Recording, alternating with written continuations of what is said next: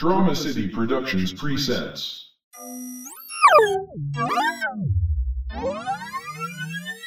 Immersion Rig now online. Welcome Nerd. Now generating episode 69.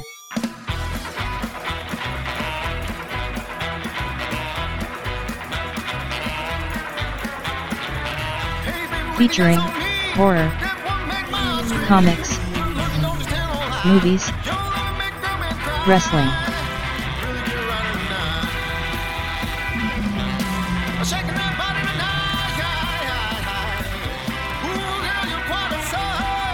Full immersion begins in 3, 2, 1. Hey, this is Christian. Hey, this is Damon. And this is the Amazing Nerd Show. So I'm trying to go no carbs again, Christian. Why? I'm dieting once again because I hate myself, Christian. I fucking hate myself. I'm a fat bastard. I need to lose weight. And the no carb thing feels like the quickest way to like lose like a good 20 pounds. But the process itself, my God, it's brutal. I can't think straight, man. I can't put my fucking shoes on in the morning anymore. I, I need a fucking slice of bread. I'm dying. Like, I, I swear to God, I do not know how people live this way. And I know it's, It's just the first couple weeks, but Jesus Christ, man. Give me a bowl of fucking pasta. I mean, I gave up juice and soda, and like after maybe three days, it felt like it was a month. Really? You know, it's just like that because that was like my main intake of sugar was from those types of products. You know, I, I, I think it's just like I, I, at this point, like I feel like I should be over that first stage where you're just like you know thinking about it constantly and like kind of on cruise control. Uh-huh. I'm just not there yet. I'm just not there. oh my god, I hate myself. Uh, so huge episode. Yes. Right, we've got a lot of news to get into. We've got Avengers Endgame to talk about. We've got fucking Game of Thrones to talk about. So let's get into it. All right, so we're going to start off this episode with a somber moment because we lost the legend Peter Mayhew, um, aka Chewbacca. So, um, you know, uh, it, it's, you know, a sad moment in nerdom, Mhm. absolutely. So, um, I don't know. I mean, I know he's passed the torch you know, recently. But, you know, it's definitely, uh, you know, a loss that's going to be felt, you know, in the nerd community. So, you know, rest in peace, Peter Mayhew. Oh, yeah, it's it's never easy to see any Star Wars Legends pass. I'm terrified for everyone else that's left. You know. Yeah, well, we almost lost uh, Harrison Ford, what, like a couple years With- back. with the plane crashing crash. a fucking He's a crazy old man. What the hell are you doing? He's like, is he 80? Yeah. Like, he's got to be close, He's- right? He's in his 80s. I don't trust him, like my like mother-in-law to drive a car, let alone fly a fucking plane. You know, I know he's Indiana Jones, but give me a fucking break. Someone take the keys. Um, but yes, rest in peace, Pe- Peter Mayhew. Um, you know, huge loss. So, um, so let's talk about the news, man. And you know, unlike last week, we actually have some news items. I feel like last week it just like slowed to a crawl, Oh, yeah, and everything was just Endgame, which is fine, Oh, and and we'll talk about Endgame. Trust me, but uh. We got some uh, horror news. We've got uh, the announcement of a Dracula series, um, and it's going to be it's like co-produced, I guess, by BBC and Netflix. So it's going to air in BBC, you know, outside of the uh, states, and Mhm. it's also going to be on Netflix, so we can watch it here. You know. Sweet. Um, and here's a little blurb about it. In Transylvania in 1897, the blood drinking count is drawing his plans against Victorian London. So very simple. So yeah, it's gonna star Claes Bang. Um, I guess he was in The Girl in the Spiderweb. Um, he's going to be in the title role of Dracula. Uh, and you know, it I- don't know. I'm excited because it seems like it's going to be a nice. It's going to be very BBC, where it's like a shorter episode count. You know, longer episodes. I think they're supposed to be like 90 minutes long. Oh, okay. You know, and it's they're just going to tell their story. You know, they're not going to worry about like getting 10 episodes in there and, you know, getting a lot. We always end up getting a lot of filler when they do that. So, um, and the you know all the BBC shows that I've watched have been really quality. So I'm a big fan of like Sherlock and stuff like that. So I'm not sure if it's the same producers, but I don't know. Um, and I like that Claes Bang, like just from you know reading his bio and everything. He's an older actor. He's in his fifties and everything. I feel like a lot of times uh, we've been getting different versions of Dracula. It, they always go with like a younger actor with a fucking cheesy ass goatee and everything. Like this guy actually kind of looks like you know Bela Lugosi to me. So um, I'd like to get that like elderly statesman, you know, Dracula, you know, up on the screen again. So give me that version of the character. Um, I'm a huge Dracula fan, so I feel like there's plenty of stories to be told, um, and I like that it's actually kind of a period piece. You know, we're not going to do this modernized version of Dracula. We're going to actually, you know, have it taking place in Victorian times. No, it'll be interesting to see like what kind of like drama they put behind it. If there's going to be like a typical enemy for it, what what kind of like stuff are they going to pull from classic Dracula stories, and what are they going to do to modern? Mm-hmm. Yeah, you're going to go with classic lore and Yeah. have him going against Van Helsing. Um, you know, are we going to get kind of a Bela Lugosi Dracula? You know, the suave kind of character. Are we going to get like this like monster that Christopher Lee played in the Hammer films, who was just total like fury and just brutality? Um, you know, I kind of like a, a mix between both. So I, I expect it'll be a lot like a slower like tension build show, especially through BBC. Yeah. and stuff like that. So Yeah, no. It, oh, so I'm looking here, and it actually is actually going to consist of three 90 minute episodes. So it's Okay. very Very BBC. short, yeah. Think Luther. Have you ever watched? Luther? I've never watched Luther, but I know. But it, yeah, their Hmm. seasons are weird like that. Um, but I dig it. You know, Hmm. it's like it's basically like a movie. You're just basically getting like a longer movie. You know, every couple years. So, and that's fine if it's quality. It's quality. So. That's something to look forward to, though. not to not to get us too far off track and anything, but I just I was on Netflix the other day. Uh huh. and I just saw that um, what was it? Um, the Hateful Eight or something like that. Uh, I, I heard about this. well, an extended version that they just split into episodes, and I was like, this is like five or four hours, you know, now. Yeah, I need to check that out because it's funny because I just watched it again on Mm-hmm. Blu-ray. I just got into this like Tarantino kick, and I revisited film because it's a movie I think I've only watched once. Um, and I remember just being like, "eh, it's okay," but I dug it a lot more the second time I watched it. Mm-hmm. So when I heard like literally two weeks later that there's this like weird like episodic version of the show on Netflix with like it, it's extended footage, Yeah, right? so there's at least a whole nother hour. That's crazy. And I guess Tarantino was involved. Mm-hmm. So I I can't wait to like, you know, go ahead and breeze through that. And so. then there's also rumors, at least, that he's going to be making an extended cut of Django Unchained after he's done with Hollywood. that's cool. Mm-hmm. That's cool because I, I definitely feel like that would work, you know, and I'm sure it's weird because I've always heard that Tarantino has said, you know, no, my finished product's my finished product because he's got carte blanche. You know, he doesn't have to answer to studios. Mm-hmm. Like he he doesn't do test screens or anything like that. So um, I'm surprised that we're getting this. Like he doesn't do um, like deleted scenes much in his movies or director cuts or anything like that when they are like released. Um, he does very much like this is it, you know, and this is you know what you get. You Yeah. know, it's very bare bones. Um, you might get like behind the scene featurettes and stuff like that, but nothing nothing where it's like oh you know here's an alternate ending. You know, um, you know I feel like maybe he did it early on, but not you know much recently. So, um, but yeah, no, I, I'm, I'm surprised that there's this much Mhm. footage and everything like that. He did shoot down a rumor that he would do something with Kill Bill 2 where we'd get like, you know, um, I forget what they call it. There's like this rumored version of it out there of like the, the whole, like both movies basically combined in one story. Oh, okay. Um, but yeah, he, he did. He Like a master cut yeah, or something He's like just that? not interested in revisiting it right Yeah, now. but he should. He still had some kind of falling out with Uma Thurman too, so I'm Oh. wondering if that has something to do with it.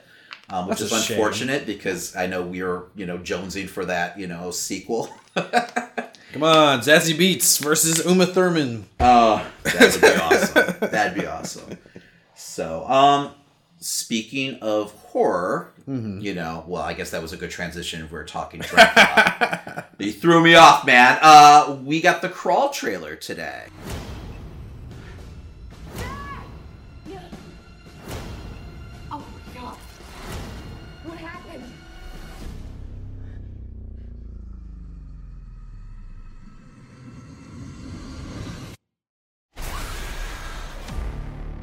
Oh yeah. So uh, yeah, and I didn't hear much about this movie because we didn't preview it in our giant fucking horror preview Yes, but episode you for could say I'm chomping at the bits to know more. Boo. so, Christian, um, we are getting a movie about a young woman who has become trapped in the flooding house during a Category 5 hurricane and must battle against Florida's most savage and feared predator, a giant fucking alligator. I was surprised by this trailer.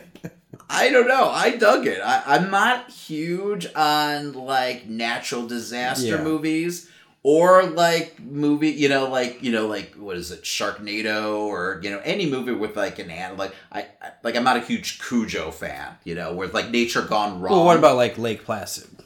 no? No, No. Not your thing. No, I know it's like this weird subgenre going on in Uh. horror with you know alligators for some reason. But I was surprised what we got here because it's basically a home invasion movie with a fucking alligator, a giant alligator. I did feel like the trailer might have showed us a little too much, Hmm. but I don't know. I, I think it'd be fun, and it's coming out in July. Like it's right around the corner. So. There's not too much going on that month other than Spider Man, so it's just like So, and this is this is going to be produced by Sam. Ra- Well, it is produced by Sam Raimi. It's underneath his like Ghost House um, emblem that he uses, uh, his production company, and then uh, it's uh, directed by Alexander Aja. So I'm a huge fan of Alexander Aja. I love Hills Have Eyes, his remake. Um, I love High Tension. So um, I wanted to make sure it was rated R though. Like I did. There's no rating Yeah. right now, but I feel like Alexander Aja would not do a movie that's PG thirteen. But you could easily see about a- how that movie would be PG thirteen. yes. There's definitely a cut of that movie that Mhm. would you know be out there as PG thirteen. But I feel like this has to be rated R. Like if it gets a PG thirteen fucking stamp on it, I'm out. You know. I can't have a fucking killer crocodile ro- roaming around, you know, and not seeing any fucking blood and guts. So, I mean, this is the guy who did fucking Piranha 3D. There has to be fucking gore in this movie. At least it's not at the scale of Piranha 3D. What do you mean? Well, where Piranha, like, there's that massive scene of everyone Oh. at the beach, right? In Oh, Piranha it's 3D. glorious. Yeah. Glorious. if you're looking if you're looking for a gory good time, watch Piranha 3D. I highly recommend it. I mean, don't do it sober, but because there's no real plot, it's just fun. So if you're a gorehound, check out Piranha 3D. But yeah, no. So I was excited to see his name attached to a giant fucking crocodile movie. But I, I was once again pleasantly suppor- surprised that there was. It seemed like Mhm. there's going to be some suspense and tension happening here. So Oh, this really came out of nowhere. I guess we just. I mean, there's been so much Mhm. out there right now. It's hard to keep track of everything, man. It really has. I can't imagine us uh, us editing this off our preview list. So. Um, but maybe we did. I mean, we were like twenty fucking Exactly. I was like, there was a lot of movies on strong at that point, and I might have been like Killer Crocodile. I don't think so. So, but yeah, no, I'm I'm excited for it now. So, uh, speaking of trailers, yes. we got a doozy. Oh, yeah, Sonic another- the Hedgehog.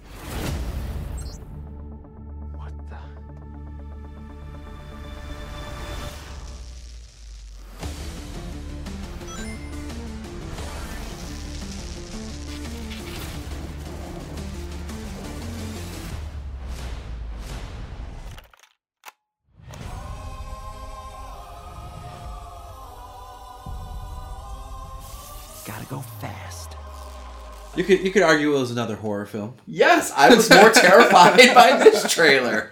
Um, thoughts, Christian? Because you're the gamer here. Well, Are, you're not a Sonic fan? I'm not a huge Sonic fan.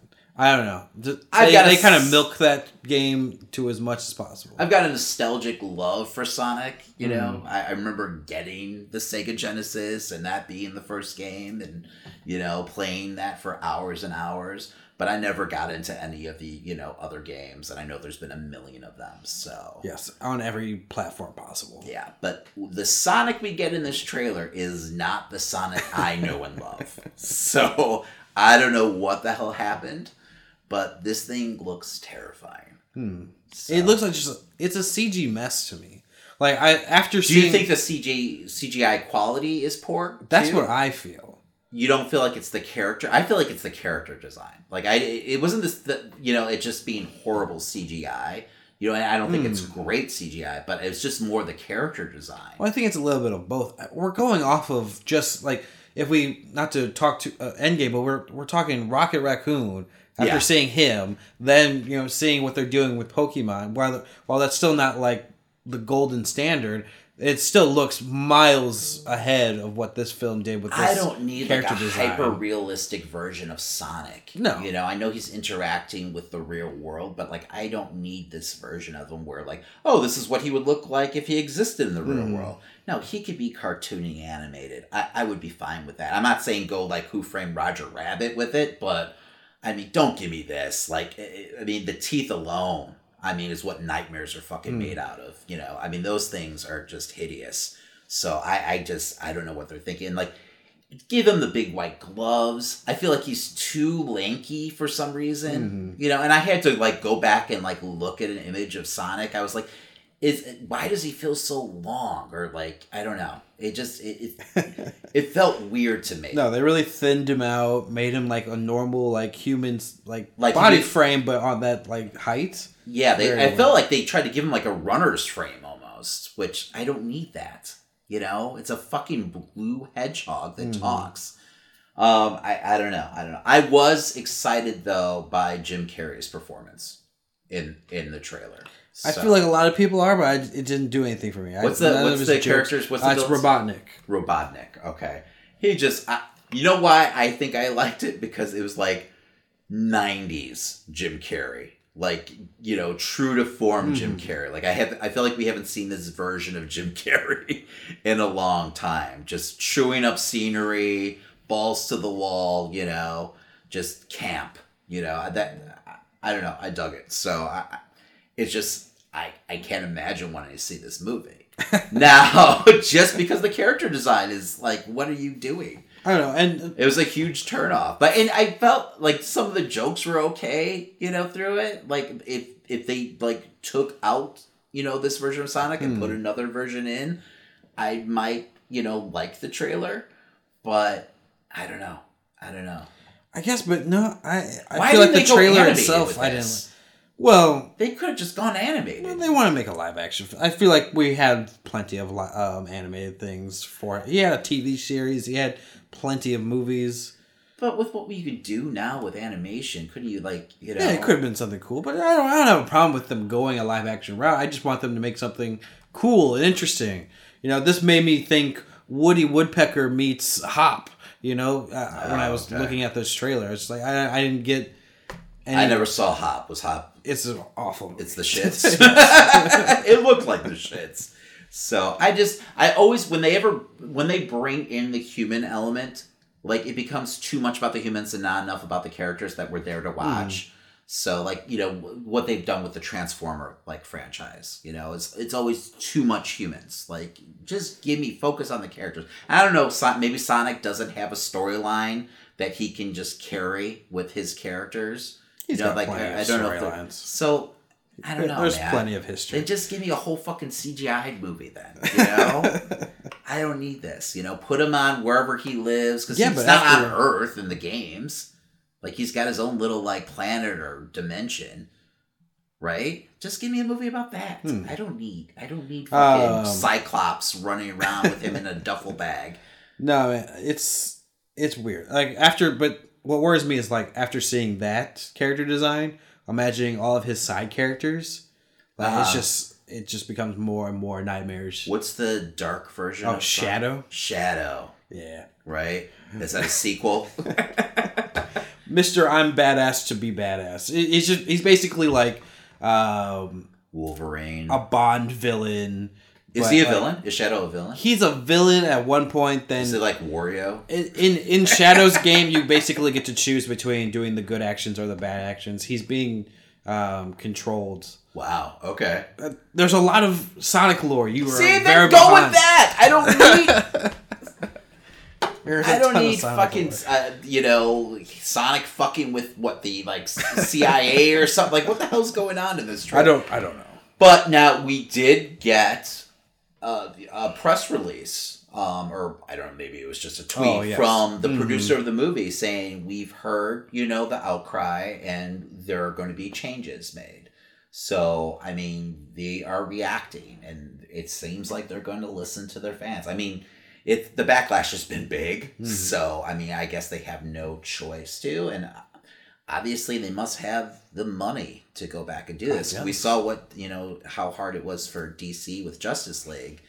You know, so I mean, They just didn't. I can't see if they maybe not. Maybe not. I can't debate that after seeing the the final product. But I mean, do you I mean, do they have a, this is being released in November. So I mean, they've got a good like Six 5 months, months. Yeah. I mean, I don't know if that's enough time. I mean, to retool the whole character design that's a lot. Like I'm That is a assuming lot of- the movie's in the can at this point. I know that's a lot of work to do. But- so we'll see. I mean, I feel bad for whoever's working on it because that's crunch time for six months. Yeah. pretty much. Yeah. You know, that's that's awful. And especially all the artists who actually worked on the character and everything. Well- and I'm well- sure they're probably getting tons of studio notes, though. I mean, I, I feel like this must have just been, you know, a case Uh-huh. of the studio getting involved. It's like, well, can you look longer? You know, can you give them more teeth? He's not creepy enough. I just, I don't know, man. That thing looks terrifying. It's, me. it's from everything in that trailer. Just didn't do anything for me. Gangster's Paradise for no goddamn reason. Yes. What the fuck was that? I, I mean, know. I guess Gangster's Paradise is from the '90s. I, that's the only connection I could make. There was no reason. Yes. like, what's the connection? What the fuck? What what bothers me is I'm seeing people's like like the positive reactions like freak out at everything. That's like, oh man, yeah, Gangster's Paradise. And like, I'm just like, what what does this mean though you mean for freak this out movie? like they're excited? Excited, yes. I've seen You can positive just reviews. listen to like Gangster's Paradise anytime you want to. I don't know. Why do you need it while you're watching Sonic the Hedgehog? I don't. I don't get it. So, uh, whatever, man. Whatever. To each his own. and hey, maybe they fucking retool it, and we're praising the trailer in the next coming months. So, but I have a feeling we won't see anything else for a while from Sonic. Yep. Um, what else do we have, Christian? Oh, so we got some Marvel news, Yes. and not Endgame related, um, TV show related. Uh, they are going to be doing a Ghost Rider series and a Hellstrom series on Hulu. So um, it- seems like what we kind of heard rumored is true. They're going to be doing those Mhm. edgier, darker characters over on Hulu, which makes total sense. Um, So they will stay edgy. You think? that's that's what. Well, I can't imagine them doing a Ghost Rider character. well, they do have like um, what's it called? They Robbie have Reyes Runaways in- on there, and it's not. That's still kind of like an ABC. I can see that on ABC Family type of show. You know? Really? Is yeah. It, It's not too dark. It, I mean, there's don't the parents like sacrifice someone in that? I mean, spoilers in like, the very first episode. Yeah, but you don't see anything. They don't see blades. okay, on going to- ABC Family, you're not seeing fucking parents sacrifice. I'm just saying, like free form. You can in see that. Christian's world. That's Disney Channel Okay, worthy. CW, CW. Okay, yeah. Well, that CW's better? got yes, fine, but that's they can have they have edgy shows on CW. Yeah, but I don't, I'm not. I don't think it's like Daredevil edgy. No, no, I don't know if it's going to be like I don't know if it's going to be rated R content, but I Hmm. think it's going to be kind of like um what would I compare it to? Maybe like Supernatural. On CW. Supernatural's on CW. Mhm. That's Christian. I, okay. Relax. And we've already been introduced to this version of Ghost Rider Yes. in Agents of Shield. So this And is going to that. be this version of that Mhm. character and the continuation of his story. So I was cool with him, you know. Um, you know, it felt like he was just kind of thrown in there, you know, at, at certain points of that storyline, Mhm. you know, during that season. But I thought they did a good job. I hope they kind of put a little more money into like the CGI and everything for the character. I felt for like TV money. I thought that was really well done. His transformation. Yeah, I guess. I don't know. I don't know. There's points where there's I think the first episode was really well done, Mhm. but then like once you got deeper into the season, I don't know. I don't know if the budget kind of ran out. Probably just speeding it up. Yes, too. maybe, maybe. So, but uh Hellstrom's interesting because that's Mhm. out of left field. Because I was like, was he introduced in like Agents of Shield at some point? Like, where's this coming from? But no, they're just like, hey, fuck it, let's do Hellstrom. We have a character, Yes, Yes. So, and it's gonna be Damien and his sister Santana. So, Do you think they go in this kind of we do all the supernatural characters on this platform, and we maybe even do like um, like the Dark Avengers, Yes. basically, or like uh, what were they trying to call them at one point? It wasn't the Dark Avengers, but anyway, yes, I get what you're saying. Um, maybe, maybe. I mean, because that was the rumor too that like if you know once the Netflix shows got canceled, that there was a possibility of them moving over to Hulu. Because you know, obviously, they don't want them on Disney Plus. It, that's more of a PG thirteen, you know, um, you know, version of you know these characters. They're not going to want them, you know, with the you know Cinderella castle in front of you know their logos. So um, But how badass would it be? It's like the Cinderella castle, then you hear yeah, when you wish upon a yeah, that'd be awesome. just have Click, Punisher click, walking out bang. the front. There's a mobster hanging Yes.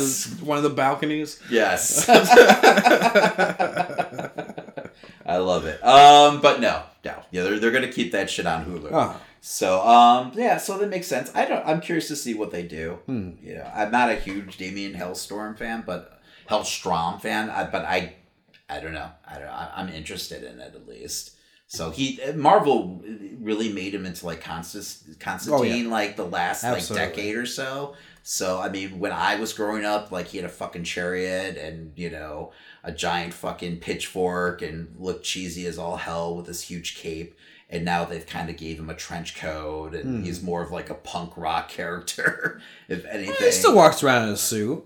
Uh, he was he was he was doing a trench coat with the last version I Okay. saw of him. So, but it depends on the artist. you know? so, and maybe I'm thinking the, the Ultimates version of him. Totally, they had him on the Defenders, and he was a drunk, and yeah. Although I think he's a drunken. the No, yeah, the last book too. I read with him, he sounded almost identical to what Constantine sounds like. really. Yeah. Yeah, yeah. He's more like he was kind of like almost like that supernatural investigator type deal. So, um, but yeah, no. So, and this is going to actually be featured along with you know we heard about the slew of uh, Marvel cartoons that are going to be coming out with Howard the Duck, um, you know, Monkey Hitman or whatever, Hit Monkey, whatever, and oh, the Tigra and da- Dazzler show, which I actually am really excited about. So we'll see. We'll see what happens. Um, you know, Marvel right now is batting like a thousand. So Well, they've got all the money in the world to do so. yeah, so they can afford some flops, right? I mean, Agents of Shield are, is still on. Mm-hmm. You know, so I think we just got the trailer for season seven. Yeah. I think so. Um, but yeah. Anyway, so let's move on. Um, we also uh, got some more Marvel news, and this is coming from the MCU.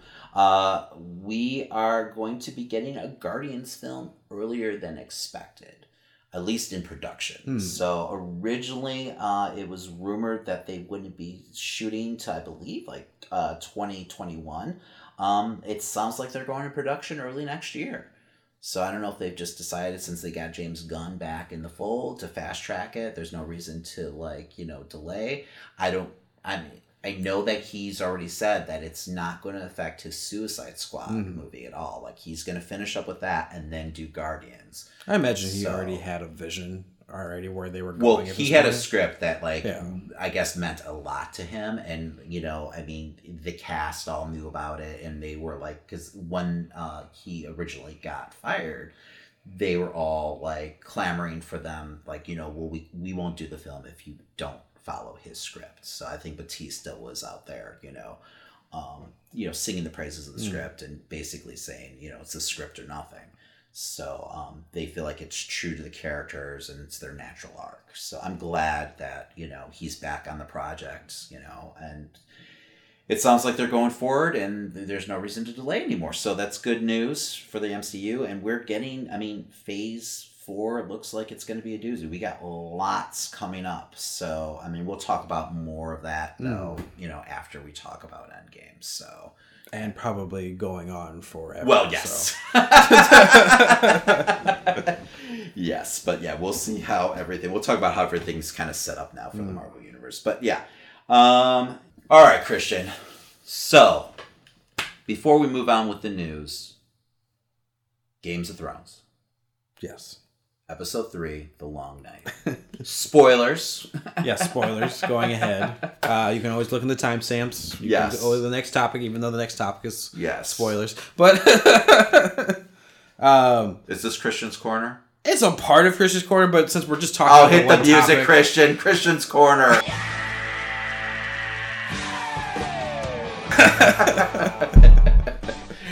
All right, man. All right. Let's let's hear your thoughts on this episode because I've heard mixed reviews. I I really enjoyed the episode.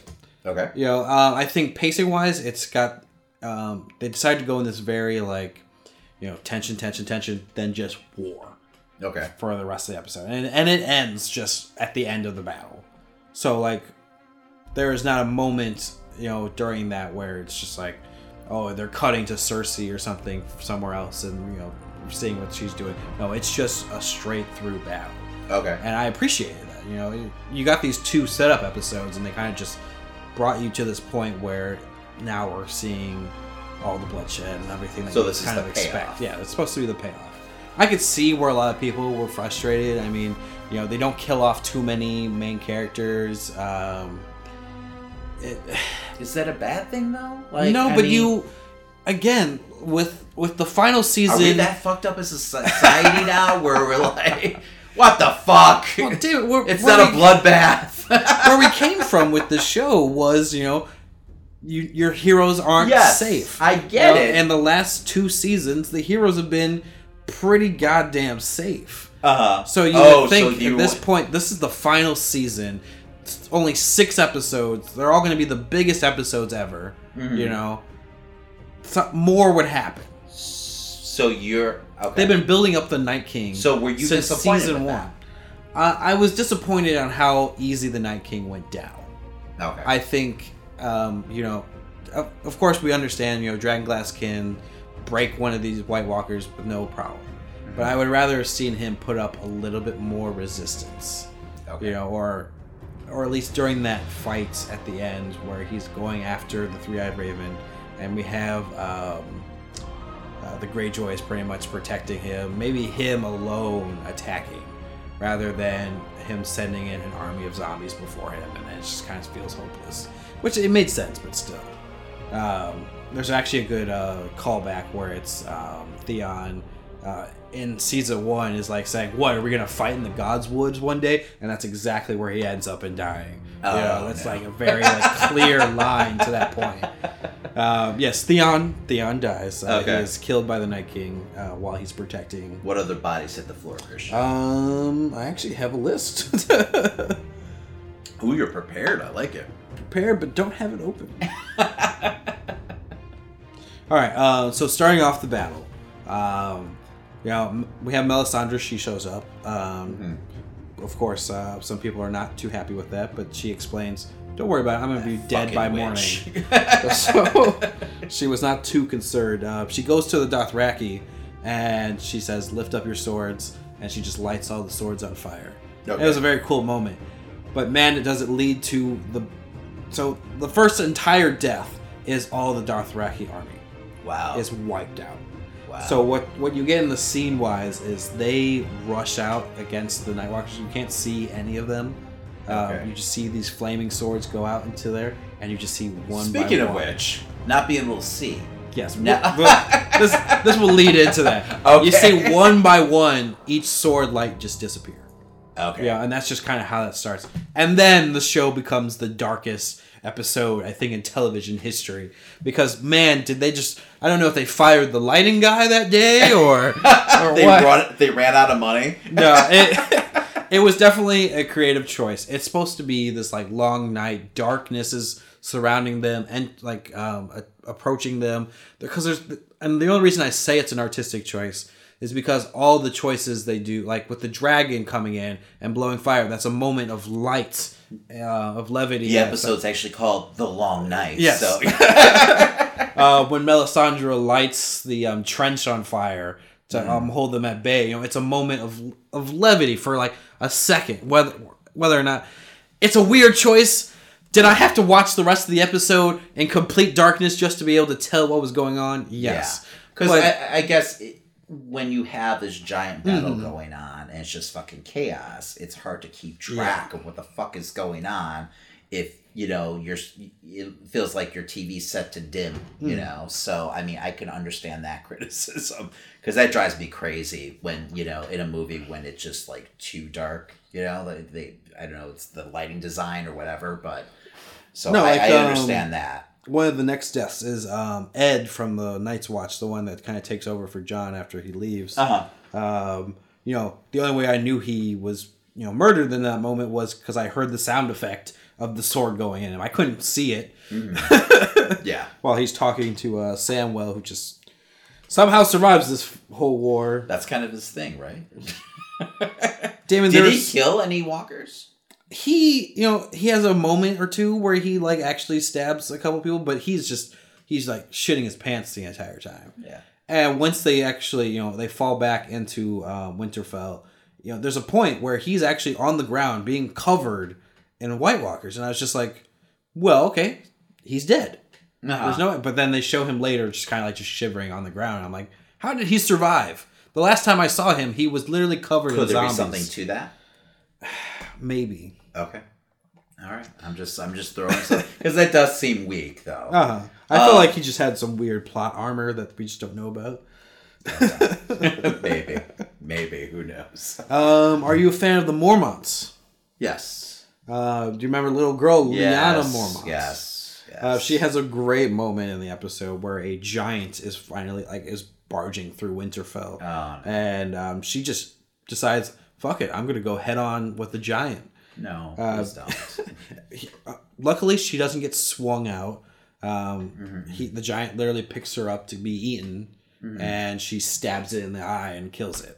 Okay, so at least she goes out like a badass. Yeah, she goes out as Does she badass. survive? She doesn't survive. No, she her bones were definitely crushed in Oh. the grass. So Okay. she's dead, and she's actually one of the people when the Night King raises up all the dead is come comes back. But it's only Now, how badass was that scene? It was pretty badass because you get this moment where things are definitely calmed down. You know, we're getting to the point where the Night King's forces are definitely slim, and all the heroes are kind of like who's left is kind of like starting to just like they're they're in a tight corner, but they're you know they're getting to calm down a moment. And then um, Jon, who's just like, fuck it, I'm going to go get the Night King myself. He's just walking across the field of dead bodies. And then the Night King turns around and is just like, no. He starts raising his arms. And Jon's like running faster and faster because he knows what's about to happen. Yeah. And then, you know, it becomes a psychological thing where you're just, all your friends are now standing up against you as Yes. well. Yes. You know, I thought that was a great moment. Uh, I felt like they should have dealt with that a little bit more.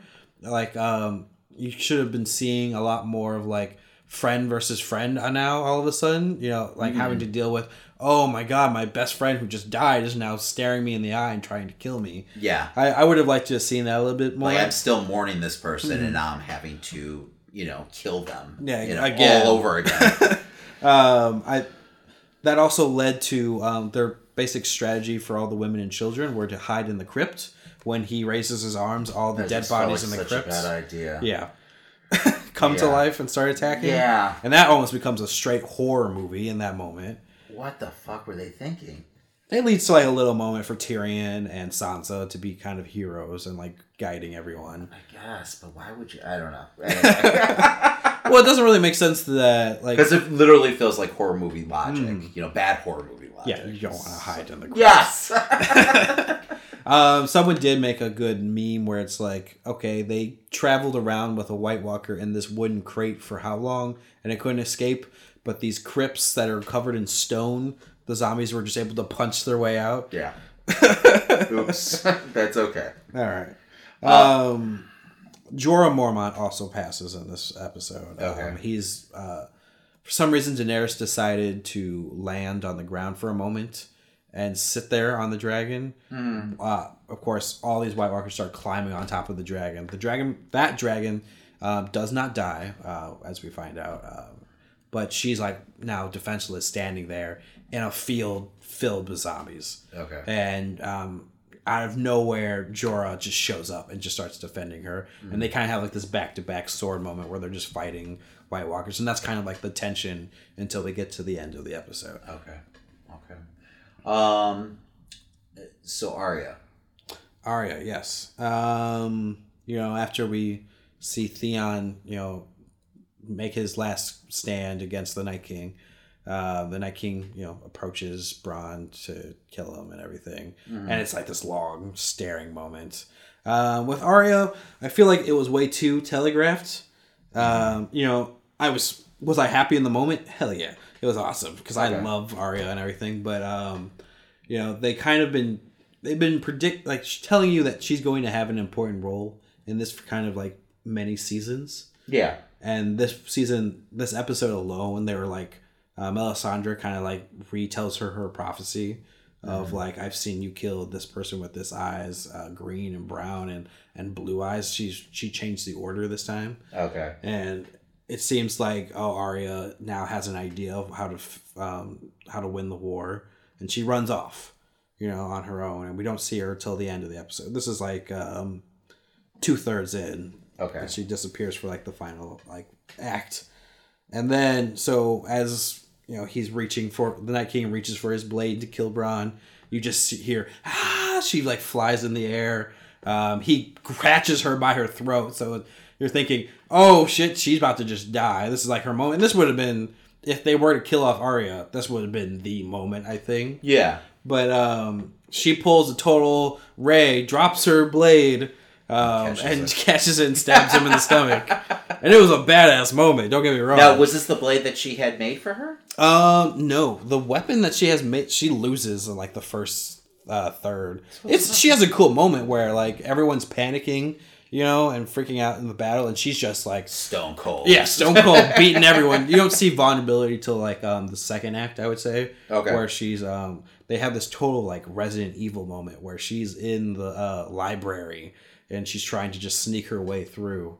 Uh, through all these zombies and everything, it was ve- it was very So it sounds like a pretty fucking great payoff for those Yes. Mm-hmm. first two slower episodes. Like this is just, I mean, what you're describing is just fucking balls to the wall action packed. Exactly. You know? So I just relax, people. When you get out of the way. no, and I they know what they're doing at this point. Hmm. I'm so. somewhat. I'm still extremely excited to see where we're going from here. You know. Yeah, because I, I, I too was surprised that you know they kind of you know like like that's it right for the the White Walkers. Yeah, that's it.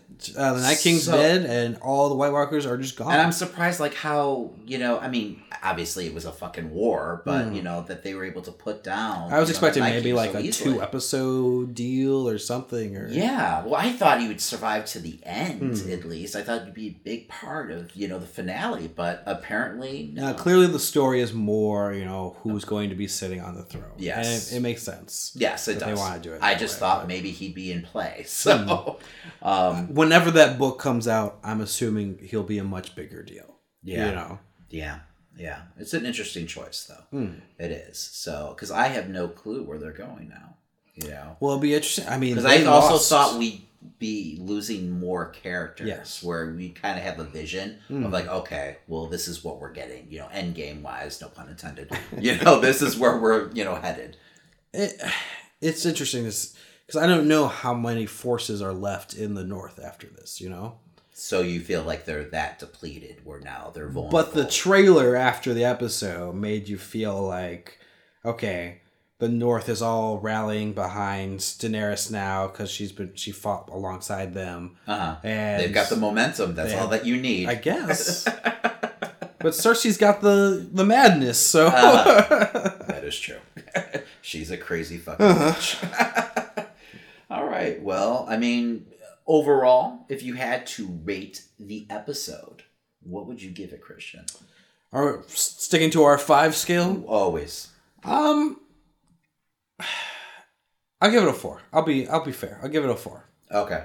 because I think um, you know, minus not being able to know what was going on for a good twenty minutes, uh, I think it was a really well done episode. Were you on the edge of your seat though? Yes, So like do, you- do you think that was part of it? Like they want you like guessing and trying to figure out, like building that tension. exactly. That's how I felt that was supposed to be. Because seriously, you feel like you're in so there's so much Like tension. you're in actually there. Exactly. Right. Okay.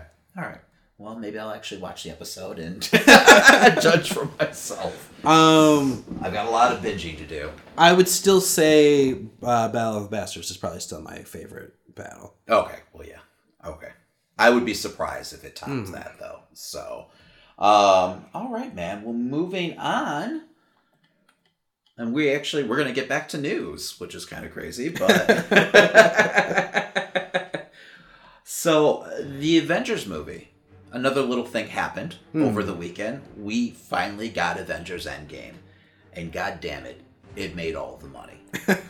um, biggest domestic opening of all time, three hundred fifty-seven million dollars. Uh, and I think it blew the old record like out of the water. So, uh, biggest international opening of all time, eight hundred and sixty point five million dollars. Um, and just uh, it, overall, it has already earned one point two billion dollars.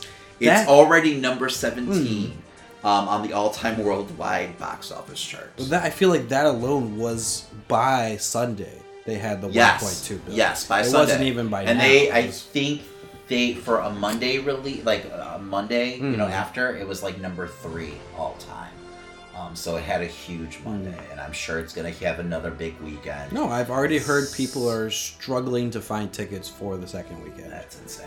As in, you yourself saw it twice. Yes, somehow. Somehow I did six hours just for the podcast. did you? Did you uh, take any bathroom breaks? I did not. I didn't make it, man. exactly halfway through, I had to go. And it's funny though. I thought I was maybe forty-five minutes in. I was like, Jesus Christ! But I was I was happy to find out that oh, an hour and a half is already passed in this movie, um, and it didn't feel like that at all to me. So um, yeah. So let's review Yes. Avengers Endgame.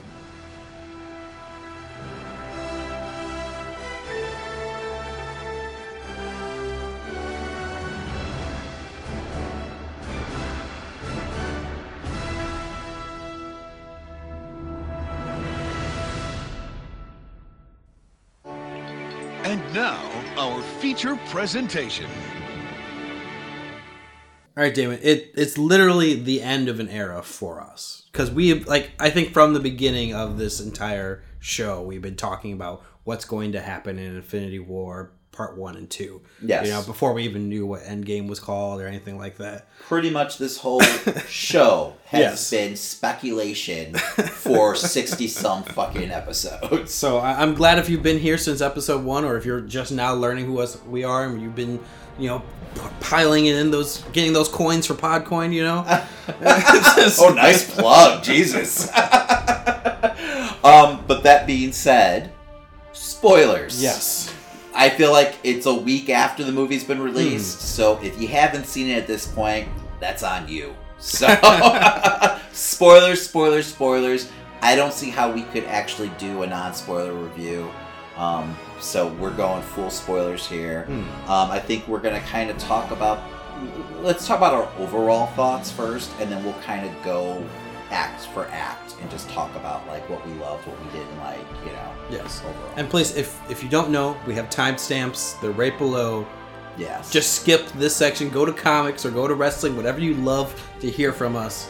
I uh, can't next. imagine anyone listening to a show called The Amazing Nerd Show and not have seen this movie already. There's always So, that yes. one. There's always that Uh, one, yes, and there's still going to be a comment or some type of review we get where they're like, "They Spoilers, spoiled." the-" exactly. So Go fuck yourself. at least we spent a good 30 seconds now just explaining Yes. spoilers. Spoilers. All right. All right, Christian. I'll let you go first. Your thoughts on this movie? As a film, I can't. I feel like I can't judge it as just a film because it, it's it's an end cap to 11 years of films. Yes. You know, I have to look at 22 that way. films? 22 films. This I think this is the 22nd. Yes. Yes. Uh, Whatever. Who knows? it's a lot of movies. So Nothing I- like this has ever been done. judging it because when I I did do some research, I did look into like what could possibly be a negative review for this film, and I could see where they were coming from when it comes to you know like could this be a standalone on its own? But it's not. It's it is the end cap Yes. to everything. So if you if you if there was a point where you just decide you don't like Marvel movies, you're not going to like Yes. this final film. That's just how that is. It is. Now, for me as a fan, this Mm-hmm. was fucking phenomenal. You know, this was everything that I needed it to be in in ways that I didn't expect. You know, when because I couldn't. I mean, we knew that there was going to be time travel. You know, Yes. we we understood that, but they handled it in a way where I actually I got it.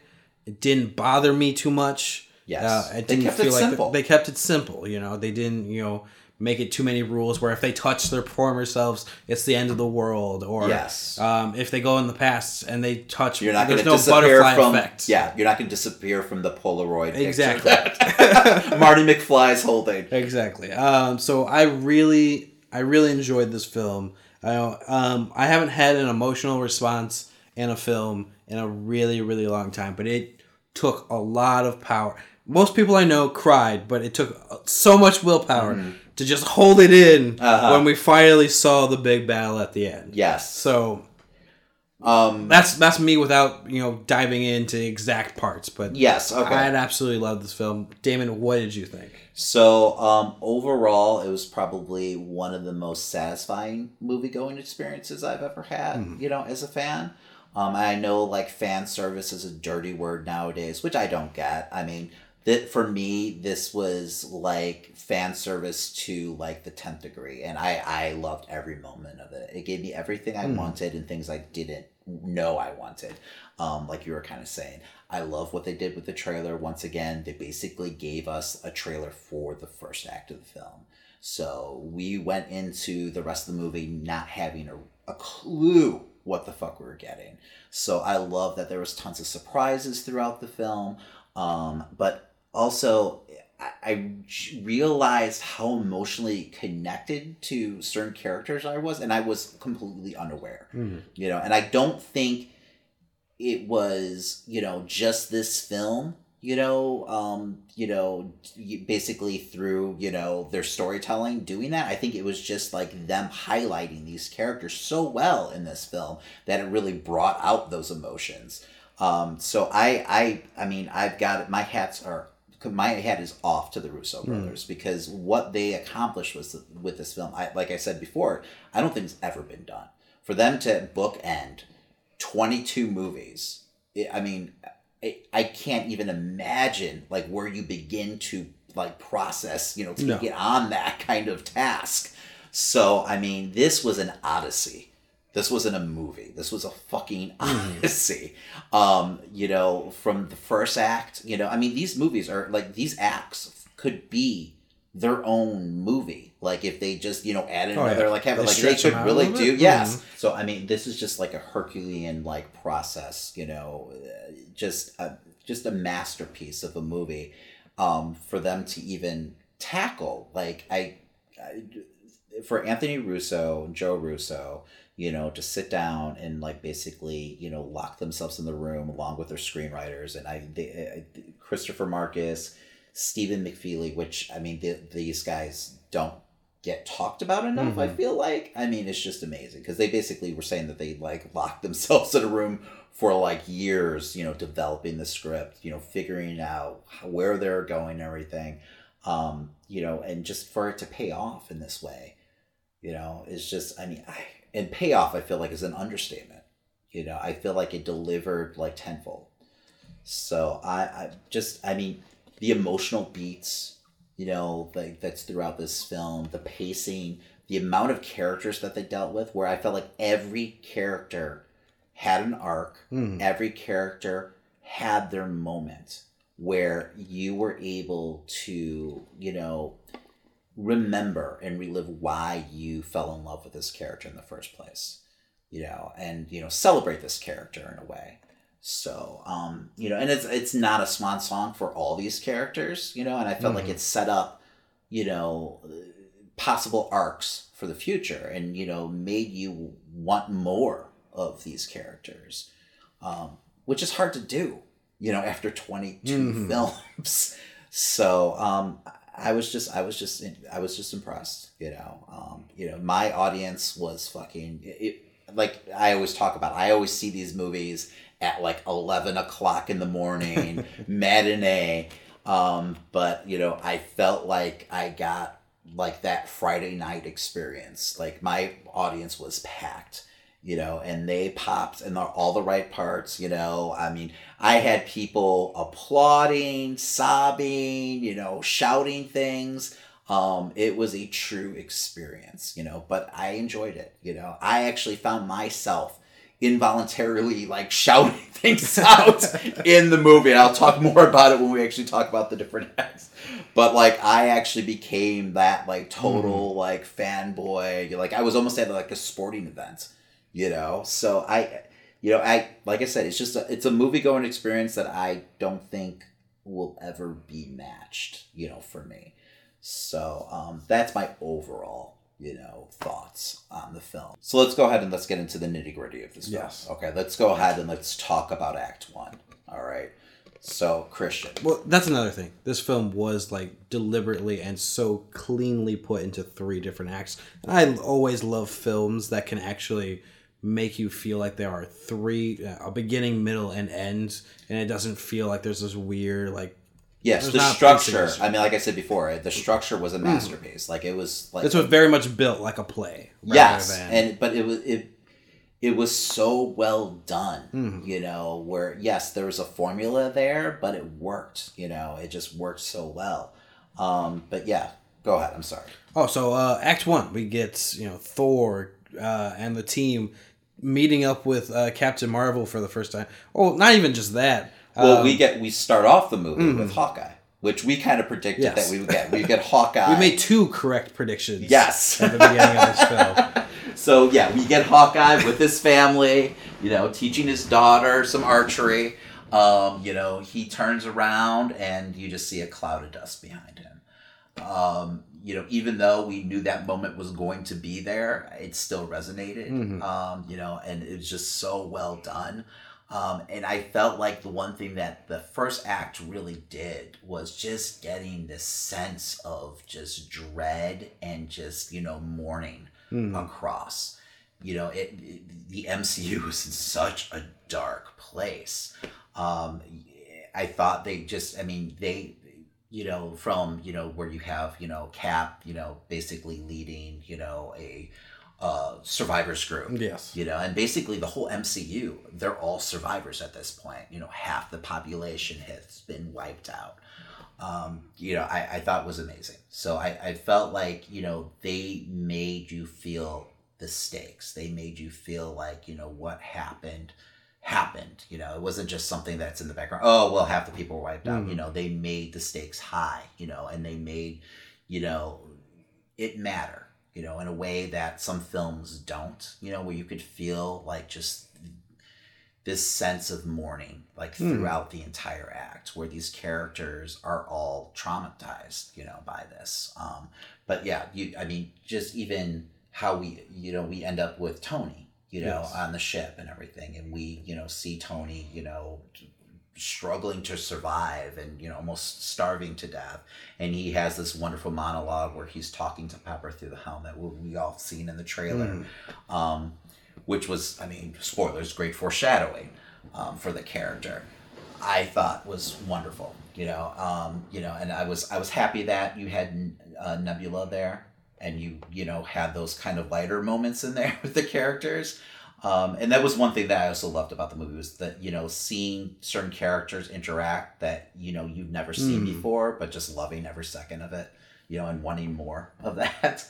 Um, but yeah, the, and then just having that wonderful moment of you know the light shining on him as he looks like he's about to die almost. Um, and they did a great job of you notice that like he like I, I'm How he- like skinny? thin yeah. he looked and everything. I was like, how long has he been out there that he's lost that much weight? Um, but that was great, you know, Mhm. that added to it. But then to have like Captain Marvel arrive, you know, as you know the angel, basically, you Mhm. know, saving them, you know, and then showing up, you know, finally on Earth, you know.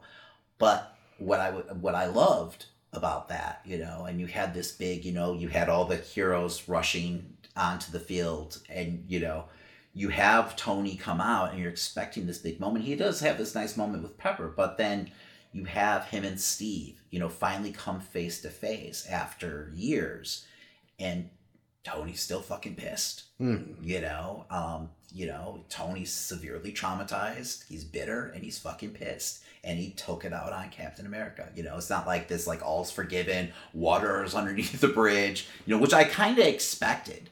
Um, I'm glad that they didn't, you know, do that and take the, you know, easy route. They sat I was there. I was almost afraid that was going to happen though, because when he got off, he wasn't initially pissed off because he was you know happy to be alive. yeah. but when we finally get him, you know, starting to get into the recovery session, and he's there eating a meal, you know, the IVs in him, then he you know explodes. yes yes yes yeah yeah and then yeah when you actually see Mm-hmm. him like sitting there actually processing everything and he's basically holding it together you know physically. Um but yeah no and he goes off. That was i thought that was great. I Mhm. really did. Because it just adds to the complexity of the relationship. So um i thought that was fantastic. And then you know we see tony just say fuck it i'm out. You know i'm done. You know and he's just a character who's in mourning who you know lost you know a protege you know and feels like he lost everything at this point. You know he basically lost his reason for doing what he was doing. So um you you have them you know take this huge time jump five years you know then goes by and literally they showed on the screen five years. Um i thought that was a ballsy move to have I, I that much didn't time. like how long it took them to say five years later though. Really that drove me nuts when it went five years did it really do that later. I was like, okay. yeah, there's no reason for that. we get like, it. We get it. After you say years, we know where you're Mhm. going. So, um, but this is this is after we get a moment with um, the team going up and fighting. Oh, that's right. Yes, Yeah. let's not get over that. yes. Um, what did you think of that moment? um, it, it took me by surprise. I was I was not expecting that. Yes. Um, it's a, it's a great moment having the team all there and you kind of see them like dealing with the gravity of what he's saying. And I thought also was a good introduction to Captain Marvel too. Mhm. You know, like what are we Oh, I'm just do gonna go about kill him. I'm gonna go kill Thanos. How badass is that? it's a badass moment. Yeah, yeah, I, I dug that, but then all landing on the planet, they know where he is because Mhm. he used the stones again, so they can see like the power signature somehow, whatever. Um, and then you know they go to the fucking planet, you know, um, and I was truly like, I, I satisfied you know that thor finally aimed for the fucking head you Mhm. know? I mean we get this moment. I didn't expect it to come here at this point. Um you know so the first what 20 minutes of the movie yeah, i want to say? absolutely. It was like the first ten to uh, twenty minutes. they confront thanos. They don't fuck around. They realize that he destroyed the stones by using the stones. What a fucking asshole um, and you could just see the loss go over all their faces, you know, because at this point, Mhm. what are they gonna do?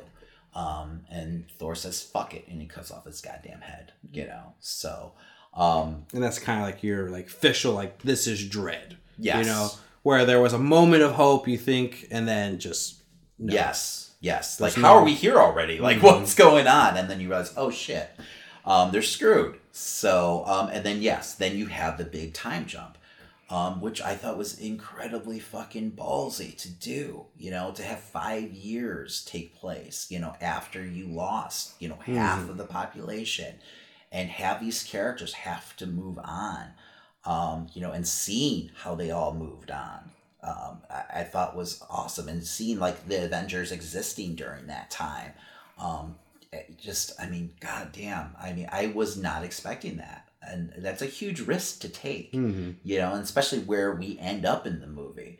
Um, so I I loved the whole setup though of like you know this kind of ragtag bunch of Avengers, you know, trying to deal with this like dystopian kind of view because they make it look like you know I mean there's just cars everywhere, you know, because half the population's been Mhm. and how can we deal like you lose half the population? How do we deal with things that you know usually is no problem like you know fucking you know, towing all these fucking cars, Yes. you know, shit that you wouldn't even think about.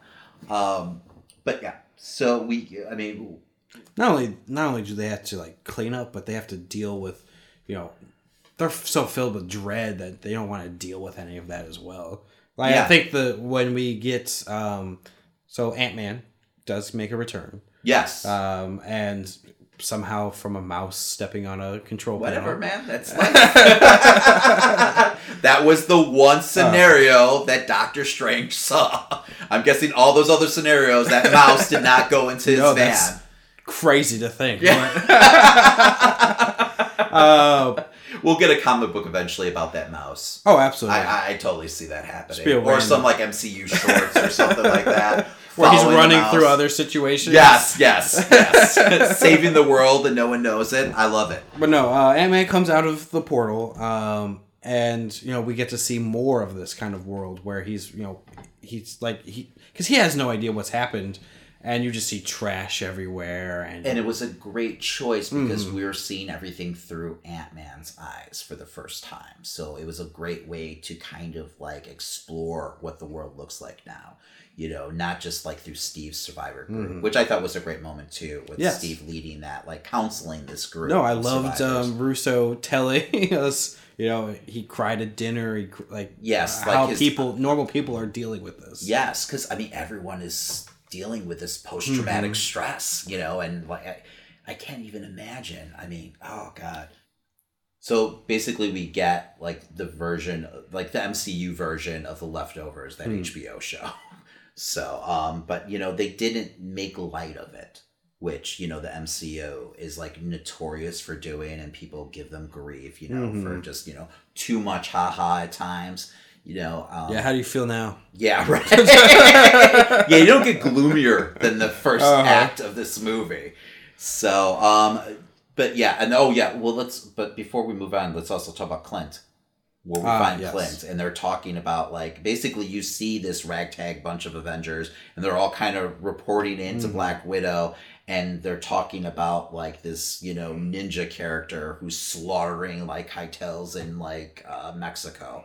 So, or is it Japan? No, It's Jap- in Mexico first. They talk about Okay. that, and then we see him in, in, Japan. in later. You know, and we Hmm. have, you know, this huge action scene where he's taking on this gang in Japan and just slaughtering them. And then, you know, Black Widow walks up and, you know, it's like, it's time to come home. Hmm. So I thought that was a great moment and everything to see like Clint just completely off the rails. Hmm. I kind of wish that they had had a fight at that scene. Do you need A a, little fight? bit? I don't think they would. I, you know, the one, I feel like we could have gotten more of that edge maybe just through interactions with Clint, like him still being this angst filled, Mhm. you know, nut job. Because he seems pretty almost normal after we. yeah so maybe give act. him a, a, a moment here or there Mhm. you know with interacting with characters where he, you know he's just not himself anymore maybe you know the hawkeye that we you know known and loved you know all these years of kind is I wouldn't have mind like almost a Punisher type vibe from him Mhm. more throughout it. yeah Not he doesn't. I don't want it to be that hardcore. Yeah, but- not calling it Punisher cheese, but I don't want him to go over the Mm. top or two on the nose. Um, you know, the arm tattoo was a bit much. You know, the giant sleeve, the big Ronin on his arm. Yes. but yeah, I don't know. I don't know. I, I still dug it though. I dug that whole like build up and everything, and it also sh- showed you how much that relationship between those two characters, the Black Widow Mhm. and Hawkeye, you know, meant to each other. So I I, I think that worked out perfectly um, for both of their arcs. So, but yeah, no. But let's get into the second act.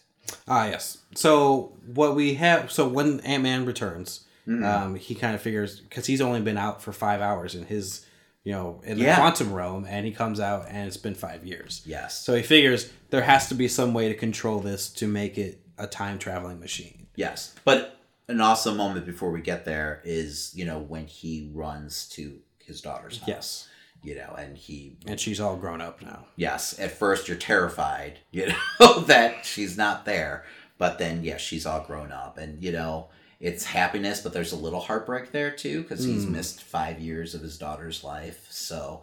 Um, but he's just happy she's fucking alive. Now I don't know, like, did the rest of the family survive? I don't know. what They has don't she been show. doing? Yeah, what's been going on? Is she living with that giant ants? Like, what the hell's going on? Oh Right. God! Playing the drums. Uh, Um, but yeah, so and just seeing like the giant monument that they have for Mhm. everyone who's The dis- yes, and everything. is that what they call them? Right. Yeah. The- okay. Um, yeah, It would have been funny if they were called the Dusted, though. I guess in a really morbid and sick way, Christian.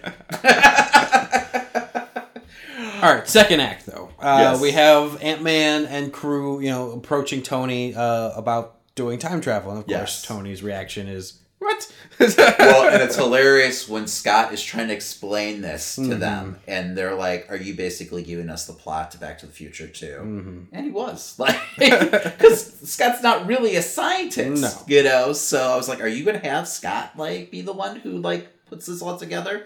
Um, so I was glad that Banner like kind of jumped in and everything. And what did you think about where Bruce was at this point? Um, it was interesting. You know, I I liked the character um throughout the film, but it was weird seeing him in this kind of mixed state where we get Professor Hulk pretty much. Yes, yes, it is Professor Hulk. Um, So it's- my girlfriend said he was very off-putting. uh Uh-huh. you know, just kind of like hard. to- Hearing Mark Ruffalo's voice come Yeah. out of the Hulk is off-putting. Yes, I thought it was fun though. Mm. You know, but I'm also like, I don't know. When I got back into comics in the '90s, it, I you know that's basically the arc that the character was going through. So I might be more forgiving of that Gotcha. character than you know other people. We're like, wait a second, this is the Hulk. You know that I you know got to know in the first film. Or if know? anyone's picking up Immortal Hulk now and then watching this, Oh, Jesus it's probably Christ. thrown off. well, I think anyone's picking up moral would be just thrown off in general by that book. So, um, but yeah, no, I I thought it was a like this is where you'd want this character to go though. Like that, you know, I mean, it's a natural arc for the Mhm. character, the merging of the two personas. So um, I didn't mind that, you know, and it feels like this is the best of both worlds, you know, and he's kind of like a, a it felt it felt to me that he was still in the hero game, you know, because he's famous. Like people are coming up to him wanting to take selfies with him. So it felt like he's still in the public eye somehow, Hmm. and maybe still helping or being being a hero. So I feel like he's doing more like firefighter gets a cat out of a tree type stuff. you think though. so? I feel like he's still doing Hulk shit, man. Especially when we see him during the battle uh, in the middle what do you mean? when when they go back well, to the let's battle. we'll get there. Okay. But he's he's got some moments during the battle. I know they he could have had bigger moments, but he had some moments. But yeah. Um. All right. So we had that set up, and then yeah. So we have basically they go and they visit Iron Man, Hmm. you know, Tony, and try to convince him of this. and um, we find out you know Tony's daughter is now like around five years old, and you know we get well, he cool- has a daughter, yes, and yeah, and that She was pregnant before in Infinity Well, War. they hinted at it. They didn't say that she was definitely pregnant in that movie. I thought it was like No, confirmed. They no, they whatever. hinted at it. So they was it was not confirmed. Maybe uh, Gwyneth confirmed it, you know, one of her uh, leaks, but no, Uh-huh. it was not confirmed. But it was strongly hinted at. But so, it, so yeah, I mean, you see a version of Tony that you thought you'd never see, though. You know, this man living in this giant cabin, you know, in the woods, basically. So I mean, this is it, but he seems satisfied. You Mhm. know, he seems happy. You know, he has his family. He's basically retired. Um, you know, and then these ghosts of the past, you know, arrive at his front step, and you know, he hears them out for a little bit, you know, but then it's like, no, we're done. You know, we're not. This isn't going to be a talk. And then he even brings up his daughter, which is, you know, a good point. Mhm. Like, oh, what do we do? We snap it, and then we go back. You know, he's not going to you know make that sacrifice you know um but i thought it was a good moment i thought it was a good you know i it was an interesting choice for tony that i didn't expect. Mhm. you know i wasn't i was expecting it to be tony who'd be like working around the clock trying to solve this problem. I didn't expect iron man to retire you know after this. Um you know so i i, I liked it though. I liked Mhm. that arc. So um but yeah yeah you know they leave and you know they go on but tony can't leave the equation alone you know and he basically figures out time travel Well, the main element is that he's never because he was never able to crack um, um, Ant Man like the uh, Pym particle. Yes. So that's the main thing he's always been missing. Yes. So he Yes. could have technically cracked this years and years ago. Uh, he's never had that wasn't element. such an asshole. I think there's at some point he said, you know, I didn't want, I wanted to be able to figure out um, how to make Pym particles on his own, and he just Uh-huh. could never Yeah. get there. Yeah. So I mean, I thought they did a good job of explaining Hmm. time travel. Um, you know, it's something that I was dreading personally. I'm not a huge fan of time, you No. know, traveling movies, and you know, it just always gives me a fucking headache in the long run. Um, but you know, they made it very cut and dry. You know, um, things that you do when if you go back in the past, it's not going to change. You know, the future. You know, um, so it, it, it I thought they did that well. Um, so once Tony figures it out, he goes back to base and he, you know, basically says, "I'm in," you know, and he explains things in a way that you know makes sense to the audience, you know, and it wasn't, it didn't feel like a bunch of like exposition for you know exposition, No. you know, um, you know, sake. So I would I liked that. Uh, but then we visit Thor. Yes, uh, they decide to bring the team together, and their first stop is uh, Thor. We have uh, what Hulk and Rocket go to see him. Yes, yes, which is you know Rabbit and Hulk. That Mm. it makes sense. um, what did you think about the choice they made for Thor? I thought it was a fun choice. You know, um, it was interesting. Uh, it was He's definitely drunk. it was He's fun to hear all the women in my audience um, audibly groan. When like, they- oh, yeah. come on! they took their eye candy away. so he's a little out of shape. Yes. You know? Um, he's, you know, drinking a lot and Hmm. playing video games. So, I mean, he's living the high life, goddammit. Christian, you like podcasts. I love them. I love podcasts. Have you heard of this new Podcoin app? No, I haven't heard of it. It's available for iPhones and Androids right now. It actually pays you to listen to podcasts. Really? Yes, yes, you get digital currency for listening to your favorite podcasts. But what could I even use digital currency on? Gift cards, um, Amazon, Starbucks. I believe they even have Target. Um, you can also use that digital currency to donate to your favorite charity if you want. Wow. If you're actually a good person, unlike yourself.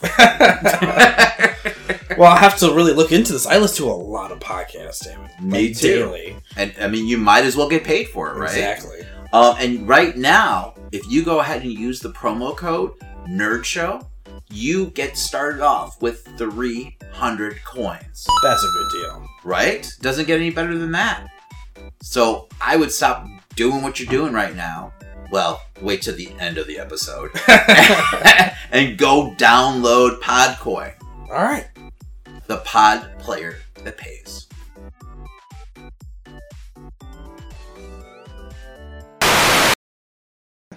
Uh, I, you know, I mean, obviously they played it up for, you know, the comedy of it, but Mm. at the same time, I liked that it was a character, you know, arc for Thor where you see him like going, you know, dealing with this trauma. Mhm. Um, you know, he, he's not used to losing.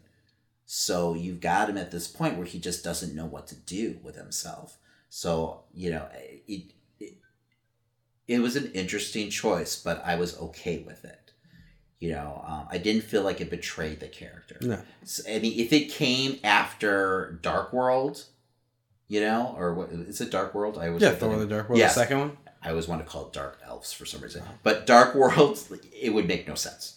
But after Ragnarok, it made perfect sense. I felt like it totally No, fit yeah. the character. And I mean, Chris Hemsworth is so fucking good at comedy. Jesus Christ. Like I I mean I- I just feel like in the last like couple years, people have like discovered that, or like you know the studios discover this. Like, what are we doing? Mhm. like they're giving him more of this like kind of co- comedic like role, you know, to play with and everything, um, because he's so his timing is fucking great.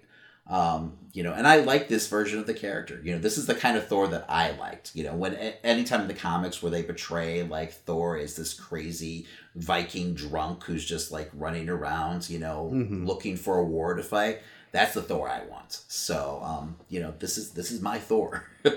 but I mean, this is Thor definitely going through something too, you know, and it shows you how fucked up he is and like the anxiety he's dealing with, something that you wouldn't, you know, usually see. Even when they go on their mission at first, you know, he's dealing with so much anxiety that Rocket has to like give him a fucking pep talk. Hmm. Um, I- I don't know. I dug it. So I think it really made Thor feel more relatable and more human.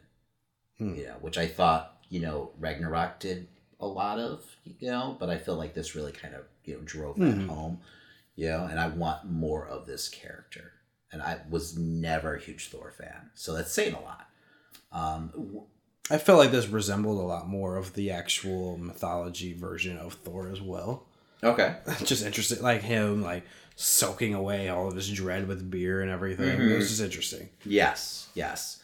Um, I like that too. Um, um, they, you know, go on their first mission. I mean, so basically, the setup is they realize that they need to go back in the past, basically get the stones, you know, and then assemble their own gauntlet to redo the snap. So they use, you know, the the quantum, you know, realm and you know the Pym particles and everything. Like they all get their cool little Ant Man suits, um, which I I I thought it was cool. was I, I enjoyed it. I It enjoyed felt pointless. huh? The, the They needed suits. suits. I guess. So Iron Man had them do. They did. Why didn't Iron Man have a suit of his own?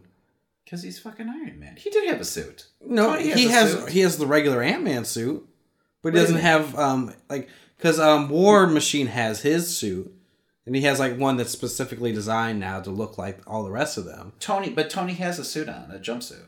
He has a jumpsuit, but it's not an Iron Man suit. Is what I'm saying. Because oh, he's his because his suit is in him.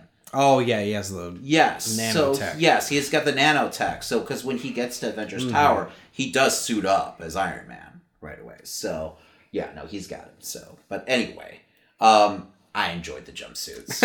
You know, it sells more toys. Exactly, that's all I was saying. and I will buy them. uh, So, but yeah, no, I, I thought that was a cool moment, you know, seeing them, you know, you know, do the hero's walk and everything like that. We come to find out they hid Fat Thor from us, you know, in the trailer, Yes. um, which good with good reason. I get it, you know. Did you feel like they were fat shaming? Because I bet today I've been seeing all these articles about fat shaming. I didn't feel like it was fat shaming. I didn't feel like they really like. I mean, it's more. some He, it's clearly he let himself go. Yes, It's they just- made a couple comments here and there, Hmm. but I think it was more about him being a drunk. you know, half the time, anytime any of the other characters would comment on, Mm-hmm. you know, you know his condition. So I didn't feel that way. I, I feel felt- yeah, definitely the humor- at straws. Like you know. think about the humor when he's you know telling the story of where his stones are, and he just ends up talking about his ex girlfriend and his dead mom, and it's just yes, yes, he goes into this, and like Tony tries to walk him off, and like he's it felt more about the Yes, drunkenness. we've than- we've had that friend at three o'clock in the Hmm. morning at the bar, you know, ha- giving the same speech. it was interesting to see Tony be the one to walk him off. He was like a drunk dial away from being that Hmm. guy. So, um, yeah, right, Uh, yeah, Tony too being the one who's. um, but yeah, I I love too with Thor that he, you know, after you know, once they set up this mission and everything, Thor gets to have this really good moment with his mom. Yes. You know, I thought that was a really nice touch. It's something that, you know, his movies, you know, never really got into, which I think was a, a huge mistake on their part, at least the sequel. So, um, but yeah, we got to spend some time with his mom and everything like that. And, you know, I think she kind of really, through her, her little speech, got into the essence of who Thor is, you know, and reminded Thor himself of who he is. So, um, we got a nice little cameo from Natalie Portman, which we didn't think we were gonna, you know, get.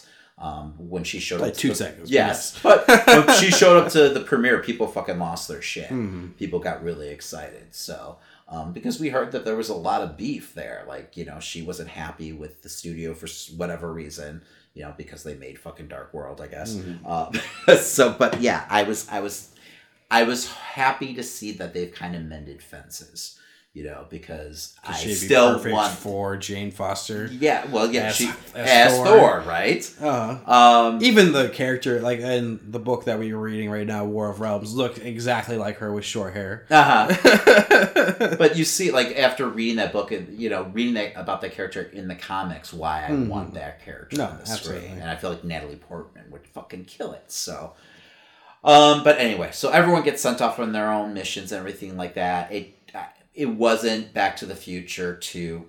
You know, I mean, we did get a few moments like Mhm. that. Um, you know, with Cap Captain America versus Captain America. You know, things like that.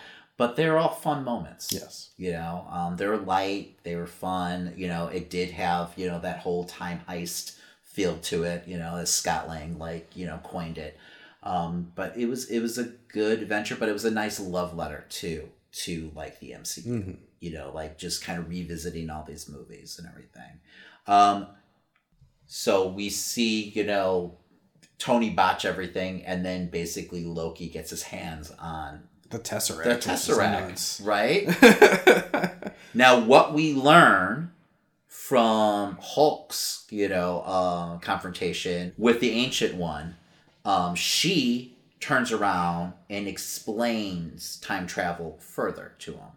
Mhm. Um, because he basically tells her, you know, what they're doing. He tells her the plan. But uh, she basically explains, like, well, no, you can't do this because if you take these stones from us now, you know, you're going to be causing all these alternate realities. You're not going to be altering what happens here. You know, you're not going to be able to turn back the clock with with us. Mhm. What happened happens, but you're going to be leaving us without these stones. You know, you're going to be causing an alternate reality. She does a really good job of explaining it. Um, you know, so it, it kind of like I don't know opens things up even further to where we go in this movie um, where it's leaving a lot of people with a lot of questions afterwards. But I feel like they're good questions. You know, they're the right kind of questions that you want after a movie like this. So, um, seeing Loki walk away with this with this, the Tesseract, you're like, well, what the fuck does that mean for the character? Because that didn't originally happen. Mhm. So right away, that's to me, that's an alternate timeline that's taking place. And it's a good what if. Yes, it's a good what if, and it's also a possibility for his own series because they didn't reverse Loki's death. Whoever died, you know, before the snap is still dead. So Eh, we don't know if he's actually dead. yeah, I, it is Loki.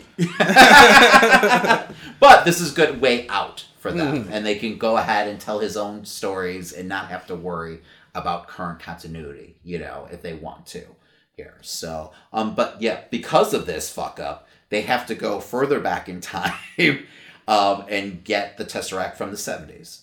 So then you get this nice moment between Tony and his dad Yes. you know which you know if honestly if you laid any of this movie out like if you just gave me the script of this movie i'd probably be like what the fuck is this you know eh, like just on paper it probably sounds like just a bad idea but the moment was awesome. Like it was a really good moment for both characters and everything and it really you know i think it for me it just it reminded me why i love you know tony as a character and everything. Um you know and just kind of especially what we got you know with the whole relationship between him and his family in civil war. Hmm you know i felt like it was a nice eh, like bookend you know to that relationship so i enjoyed that I know. think it, it created a lot of closure for him as well. Yes. He, he would have never gotten. and he needed that you know Mhm. he needed that and that's really what they did with a lot of these little moments you know in the second act was created some closure from some characters and you know you know thor with his mom tony with his dad um, you know i thought i thought that was fun so um, and just well done you know and, and things that i didn't expect i needed Mhm. in this movie um, what other missions do we have Um, we also have uh, Nebula and um, War Machine going after the Power Stone. Yes. Now, before we even go, Captain Marvel is just off the grid. She's Yes. dealing with shit elsewhere. You know, this is all this is happening across the universe. which is not shown to us. Which Yes. one is like I think the my only gripe with this film. Yes, and I will talk more about Mm-hmm. it too because there's actually a point where I just forgot about Captain Marvel, which I think is unfortunate. Mm-hmm. So, um, yeah, but she's off the board right now completely. Um, but you would think that they would want to call her, like once they come Yeah. up with this mission. Like when they were recruiting everyone for the time travel. Yeah, right. Um, but I don't know. I don't know. Maybe she wouldn't want to wear the jumpsuit. I don't. I don't know. So, um, but I understand. Like storytelling wise, you want to focus on these characters, and maybe Captain Marvel doesn't necessarily fit, you know, here. Uh, but yeah, no, uh, yeah, the, the whole mission. I think what planet are they on? Do we even know?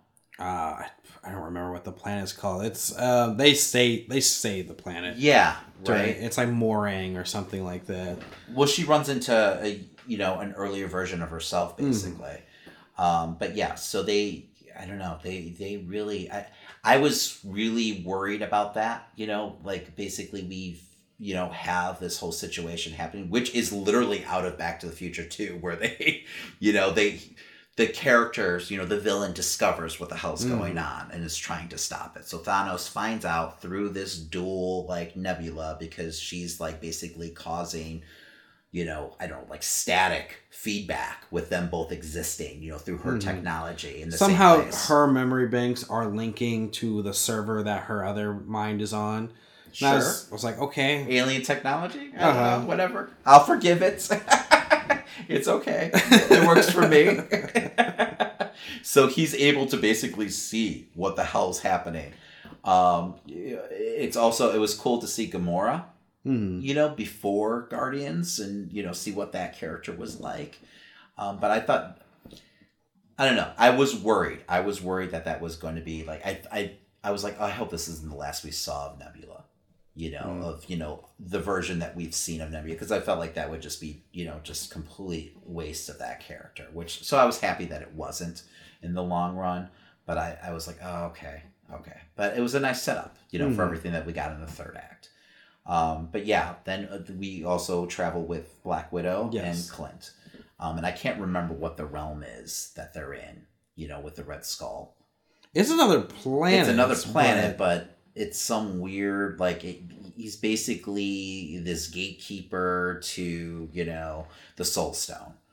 Um, you know, we get the whole speech again about, you know, what you have to do to, you know, get the Soul Stone. You have to sacrifice something. which uh, you know, thanks Nebula for really explaining how yeah. they're going to have to get the stone. yeah, she didn't really like explain that to No. them, you know. Um, and I mean, she lays it out, but she doesn't say, "Hey, this is going. What's what you need to do." Luckily, it was those two characters who went there. hmm Because if there's like no relationship between the two characters, what the fuck would they do? Movie making, whatever. Hmm. Uh, but yeah, so but then you have like them both like look at each other, you know, and then Hawkeye just makes a fucking break for it. He's gonna throw himself off that Mhm. fucking cliff. But you know, Natasha's not gonna have it. She's gonna, you know, she feels like she has less to lose, you know, or you know, she feels like she makes more sense to sacrifice because she Clint did make more sense. well, and Logically. still, you know, they're fighting to get Clint's family Mhm. back, you know, partially. So, um, yeah, and I think it's probably the first big surprise of the movie. You know, we lose Black Widow. She does end up making that sacrifice, you know, in a really cool scene where they're both hanging over the fucking, you know, cliff, you know, and, you know, she makes him let go. So, um, you know, completely, you know, heart wrenching scene, you know, Mhm. my, like a, sobbing, you know, in the audience, you know, at that point. And that was like, what, like halfway through? Yeah. So, um, but you know, movie magic. You know, Hmm. I feel like it was a good like send off for the character. Now we know she's going to get a solo film, so I'm assuming it probably is in the past. But we'll talk about I'm that. still assuming pretty cool. Yeah, we'll talk about that later. You know, because there's a lot of different routes that they can. Uh, she is officially announced as uh, the producer as well. Oh, of the film? Yes. That's good. Awesome. Awesome. Um, but yeah, yeah, and that's coming out sooner than later. Mhm. That's in like the next year or two. That's like one of the first like phase four movies. So that's pretty exciting because I've wanted that movie for a while. Uh all right, so where are we at, Christian? Uh, at this point, you know, that's when they all start returning back in time uh, to the future. Yes, yes. And at first it's kind of like this celebratory moment, and then they realize that Natasha is not Mm. there. Um, so, you know, you get these characters fucking furious, and they're definitely mourning. I'm glad that we got to you know sit with some of the original characters and watch them kind of mourn, you know, the Black Widow. Um, I'm glad that they didn't just fast forward that because a lot of times that happens, you know, in these movies where you lose a character in the middle of it and you don't really get to see in that kind of grieving process. Well, I was also happy that they had like a moment where you know Thor's like, "Why are we grieving? We can just snap her back into reality," and they mm-hmm. kind of explain it's like, "No, that's not how this works." No, especially with her having to mm-hmm. sacrifice herself. So no, it you know, and then because there's the whole get the whole you know soul stone lore where you know if she then she never sacrificed herself. But then yes, explaining once again to hit it over the head with the audience. Mm-hmm. That's not how time travel works in this universe too. So, um, but yeah, no, uh, I thought it was a cool moment to ha- actually be able to sit down with those characters and really, you know, get into their headspace and figure out where they're at and how they're dealing with, you know, that loss. So it, it just shows you, like, you know, the loss in this universe matters, you know. Um, but yeah, yeah, I don't think that, you know, the audience, I know I wasn't prepared for, you know, to lose a character that soon in the movie. So, um, but okay. But no, but I mean that pretty much sets up for the third act. Yes. you know that's Yes. that's your bookend to the time travel and everything. You know? Yes. and that's I mean I'm glad they kind of kept it in this one sector and it didn't become like it could have easily been this moment where they all you know go go to confront Thanos and they're just constantly time traveling back to the point where they before they die and finding him in a different strategy. You know. Yeah, that Like, would be worst been. case scenario. yeah, I would not. Yeah, and I could definitely that would be just be like lazy storytelling, you know. Um, but we've seen that so many times, you know. Um, so I'm glad that they didn't make that choice. Um, but yeah, no, and it's so funny even with them like keeping it so simple. It's still a can of fucking worms. like you know, in the long run, like after I left the movie, like I'm still like processing things. I'm like, wait a Mhm. second, what does this mean and what does that mean? Um, but yeah, so we get into the third act. You know, you have them basically assembling the stones. You know, they figure out. You know, they put together a gauntlet and everything. They figure out the only right person to wield the gauntlet is the Hulk. He's the only one who could survive. You know it. Thor volunteers right away, but they're like, "You're not in the condition to Hmm. like, you know, he's still fucking drunk for Christ's sakes." So for him, He could just like bring his mom back by accident. yeah, like not like yeah. um. So you know they need someone who's level-headed, you know, to basically snap everyone back, but not snap anything away at the same time. Because if you think about it too, logically, five years has passed. Tons of babies have been born at this point, you know. Mhm. So if you just reverse everything, you're still making a huge sacrifice. You know, it's not just Tony and his daughter; it's you know the entire population. So I mean, it, it was a smart move. You you know you don't think about that when you're talking about time travel and reversing. You know, think oh we'll just turn everything back. Mhm. Well, five years have passed. It makes everything matter more. You know, lives lives have gone on, relationships have started, families have started. So you know, it's not that simple. So I I, I dug that. You know, I thought that was a, that was a bold fucking choice on Yes. their part, though, because there is a, a lot simpler version of this movie where they just reverse everything, and that's that. Well, it's it's bold that they decided to seriously just keep it. You know, they could have really.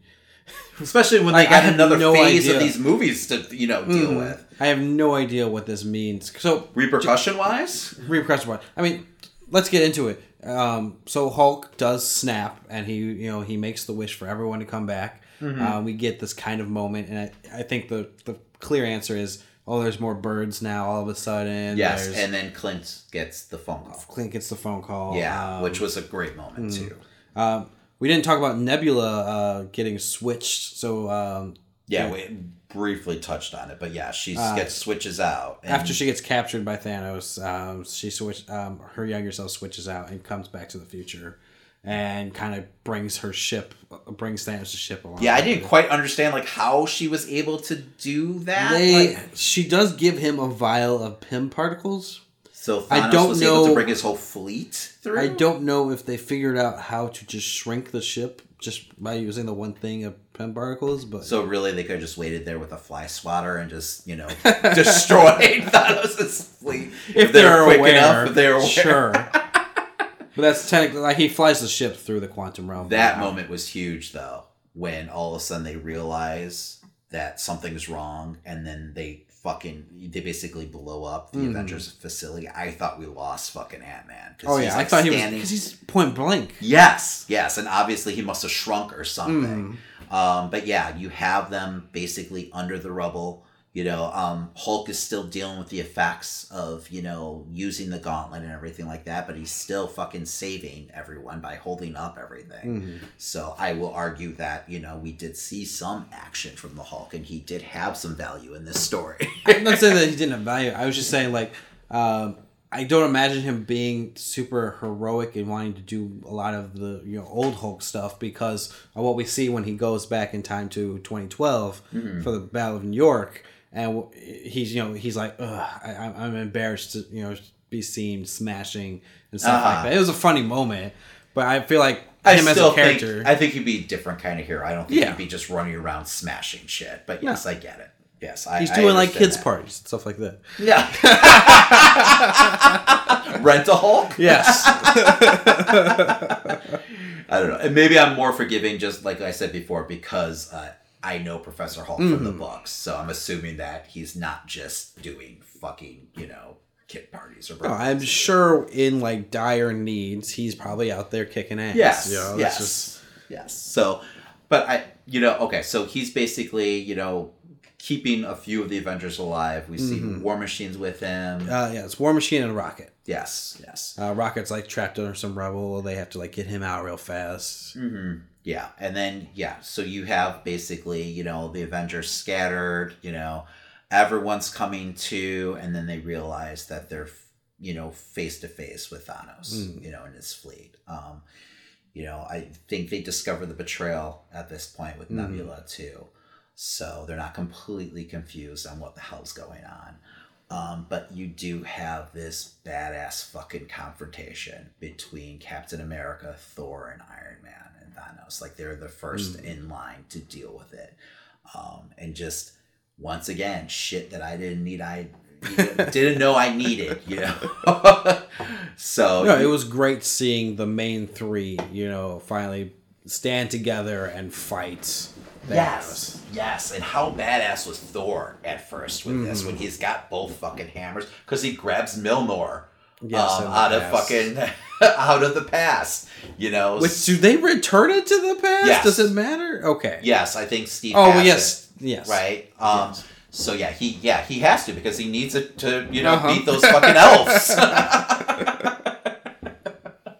that would have sucked. Um, but yeah, so yeah, though they he's got fucking what what that what, what the hell's the other uh, Um, Stormbreaker. Stormbreaker, Stormbreaker, and Mjolnir. He's double fucking fisted. Mm-hmm. Um, you know, calling all the fucking lightning on him, just looking like a fucking badass. Um, you get this gritty fucking battle between everyone. Cap's shield fucking breaks. Yes, I that was awesome. Yes. When Thanos is just chomping the shield away. Yes. Thanos too though, like the fact that he, you know, his little dialogue here where he's like, you know what, I realize after seeing all this that, you know, it, it just it, it- you know, getting rid of half the universe just won't do, you know, I, because there'll always be people like you. You know, Mhm. so you know he's like, I'm wiping everything out. Fuck you. you know, he's gonna take it down to the last atom and then rebuild again um, you know, so I, just true villainy, you know, where I felt like, you know, the Thanos we got in Infinity War was, you know, someone that, you yes, it was a complete psychopath, but you could kind of understand where his logic, his crazy logic was coming from, where this was just, you know, a, a mad titan, you know, the way that, you know, the Thanos we get in the Marvel comics, Yes. basically. He was definitely a lot more arrogant. Yes, yes, yes. Um, but I dug it. I Mm-hmm. did dig it. You know. Um, but yeah, you have this great battle that happens. Um, you know, it looks like you know Thor's about to go down and you know get Stormbreaker in his chest. You know, complete you know reverse of fortune. Um, and then you know all of a sudden Mjolnir comes into play, you know, and flies onto screen, you know, knocking Thanos down, and you're like, what the fuck is going on? And then it's retrieved by Captain fucking America. Huge pop. Oh my god, this is when I started to involuntarily like yell out in the theater. Straight from the fucking comics, you know, you've got Captain America showing that yes, he can pick up Mjolnir. Um, and then Thor even said, I knew it! Like just celebrating. um, awesome. Just awesome. It seemed like he had a way better grasp of Thor's power than Thor. Well, yes, because then he starts going fucking. What was the game Marvel vs. Capcom Hmm. with where he's like fucking wielding the shield and the fucking hammer at the same time, not using the shield to knock into the just Yes. awesomeness happening. Great cinematic moment though. Hmm. You know, I mean, the whole audience I was with just popped. You know, right away when that happened. So, um, you know, I, I loved it.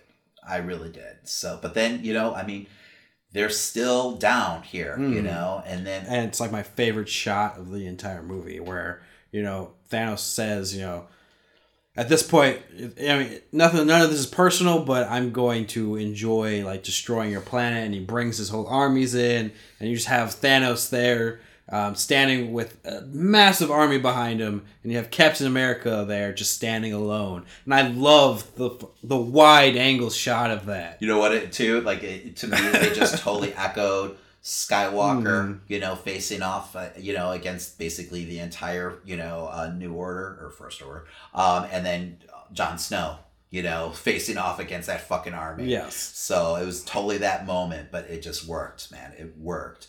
Um, and then you hear what On your left. on your left. and portals just start fucking opening Oh. up, and all the snapped heroes, you know, are back, you know, and the crowd was just cheering. Mhm. My God, you know, and I was one of them. so just a great moment. Fucking chill. like I'm getting chills now talking about Mhm. it. So, um, but yeah, no, wonderful moment. Um, you know, and they finally get to hear him say it. Yes. Yes. yes. So, you know, Cap, you know, sits there, and I, I guess they just Kevin Feige's been waiting for this moment because mm. they already they talked about it. Like people kept on asking, why has ha- haven't you said Avengers Assemble? And the, the entire time he's been saying, you know, it just doesn't work on screen. It sounds ridiculous. you know? He's a dick. No, he knows what He he knew was what doing. he was waiting for this fucking moment. and true to form, we get it. Avengers assemble, you know, and I popped, man. Like I Mhm. said, like it, this this last 45 minutes is such a roller coaster ride of just, you know, screams and just my, my crowd tears and my god, what a fucking ride, Mhm. you know, a journey. Um, great third act. But I will. I will say something controversial. Okay. Um, after you know getting some time to sit, let it rest, yeah, thinking about the battles of the last two films, I still kind of enjoyed Infinity War's group battle more than I enjoyed this one. I think uh, this battle there's so much. Yes, there's so much going on. I think there's so many more character moments in Infinity War compared to in um, this one I in Endgame. I did enjoy that we got character moments in this though. Like I was happy that you had that moment between Tony and Peter. Yeah, I no, thought no, no. that was Not, that's not what I mean. I'm saying like there's character- more like um, focused. Like this character's now doing this action sequence. in Oh, this moment. okay. You know, you got to sit more because there was less of them to deal with. Where in this, just there's so much going on yes. on screen. You know. Yes, it is a fucking war. Uh huh. um I still loved it. Don't get me wrong. yes. They're both fucking phenomenal. I just Panther comes out, he's got his fucking army with him, and they're all starting to chant again. Oh, God damn, man. Chills. um, Chills. there is a there's a continuity error in this. Okay. Uh, so Is it something you noticed? it's actually something my girlfriend noticed, and then I saw it the second time. Okay. Um, so there, so we get to this point where you know they're trying to get rid of the stones. You know, they're trying to keep the stones away from Thanos during this, and you get them flying across. You know, Panther's running with it. Spider Man's got it, and um, all during this scene, um, Ant Man realizes he needs to get the um, portal open and on. Yes. So he goes to fix He's the van. station wagon. Yeah. They find the van. He goes to fix it. He has to hotwire it.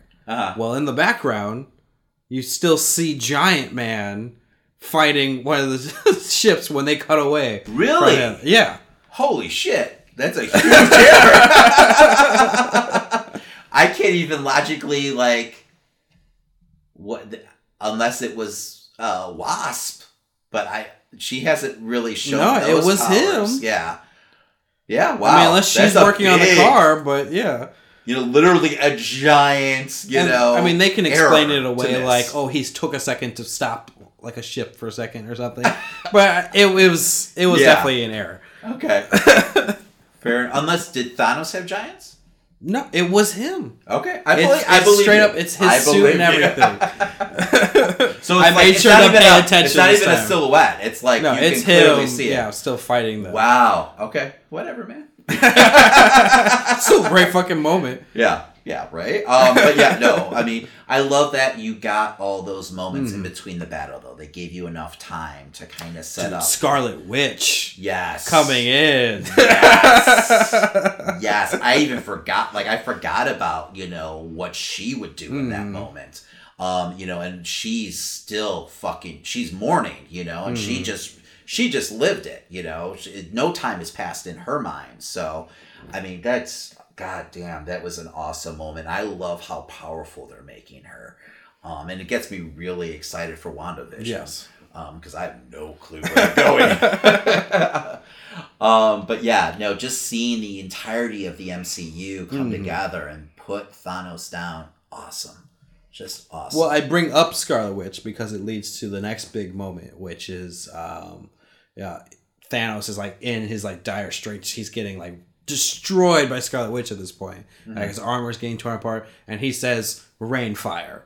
Like he forces them to start firing down on everyone. yes, yes, The ship is like firing everything, and then the ship stops firing on the ground. and they start pointing up, and Yes. aiming up, and I. this is the point where I was like, "What the hell are they firing at?" I did. Did you figure it out? I when I saw them point, I was like, "Oh, See, I did not. I did not figure it out. And then through the fucking clouds came Captain fucking Marvel. And I literally screamed out, fuck him up. I embarrassed the shit out of the person I was with. I was that guy in the audience. I just lost control. I'm not that guy usually, but I was so lost in the Uh. moment. I man, man, like I, an eight year old at Hmm. the movies. Like, can you imagine being an eight year old and seeing this movie? Jesus Christ. Man, you'd be traumatized. Um, but anyway, but yeah, no, great moment. Great moment. I s- we saw uh Spidey um put on his the uh, the instant kill mode, instant Yes. kill mode and everything, and have at it. Hmm. Um, and the, oh, we got that wonderful uh, moment too with all the uh, women heroes. Yes. you know, Total A Force moment. Yes, yes, yes. I thought that was great. It just sucks that you know Black Widow couldn't be part of that moment. I still, so. I'm still confused what Mantis was doing with that group. But beyond that, She was she was gonna put some bitches to sleep. It's okay. everyone starts firing, and she's just standing there. She's gonna she's got some skills. It's been a few years since we really saw her. Uh-huh. You know, Guardians timeline. So I don't know. I like Mantis. It's just No. she it made no sense for that. Hey that man, moment. she fucking put you know Thanos in a coma for a Mm-hmm. little bit, so she's got some powers, you know. But yeah, no, I have no clue, man. I have no clue. But- um, but yeah, no, that that huge moment, but once again, chills because Hmm. I didn't even as it's happening, like I'm trying to process what's going on. I was like, oh wait a second, awesome, awesome that they even thought to do that in this Hmm. movie. So, um, and it just it just shows you we're in a new you know era of you know the Marvel universe, and they're really and kind of where they can go from here, Yes, yes, exactly. So, um, but yeah, but moving on. Well, I just just to be a little critical, I kind of wanted you know they do a lot of Captain Marvel is just out there saving people, and we don't really know what's going. I would have loved at least maybe two minutes max of her dealing with another planet going through all this struggle. I mean, we do get how large the scale is when we, you know, we're introduced to Captain America's group and everything. Mm. But to see her, you know, have another reason to be even more pissed off at Thanos, just for like a That would be- moment, that would have been great. it would have been a great moment during the second. to see her um, dealing phase with of the, the reality yes. of you know the snap you know in Mhm. her eyes and kind of get to know the character even more because i really thought we would have those moments in this movie because really you know kind of flesh out this character yeah, um but no we didn't get that like she was it- just you know it definitely felt like they they definitely wrote all this film before anything for hers Mhm. was ever planned or thought out. now it totally set her up as a complete Oh, no, fucking badass She gets fucking Yes. head butted and doesn't no sells it. You know, Uh-huh. it's just Yes. yes. So great battle between her and Uh-huh. you know Thanos, and just I mean I loved it. I really did. Um, you know, but yes, it did.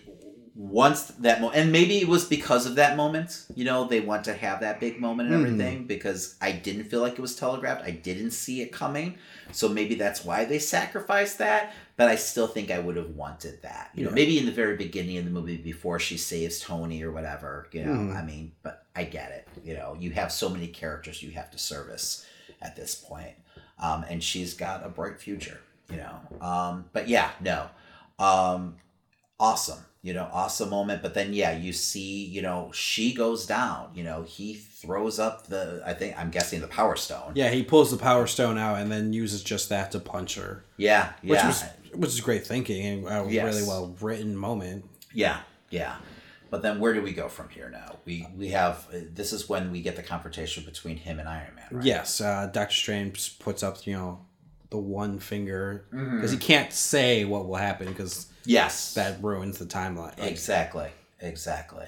So Tony goes and he confronts him, um, and you have this battle where you think Tony's about to go down and he's about to snap, and he does actually snap, and then you realize in the exchange Tony ended up getting all Hmm. of the stones. Sleight of hand. Yes. Yes. What's what's uh Thanos' line? Oh, uh, I am inevitable. inevitable, yes. Yes. And then Tony turns around and says, "I am Iron Man." Should have just- thrown a fucking in there. Yes. Well.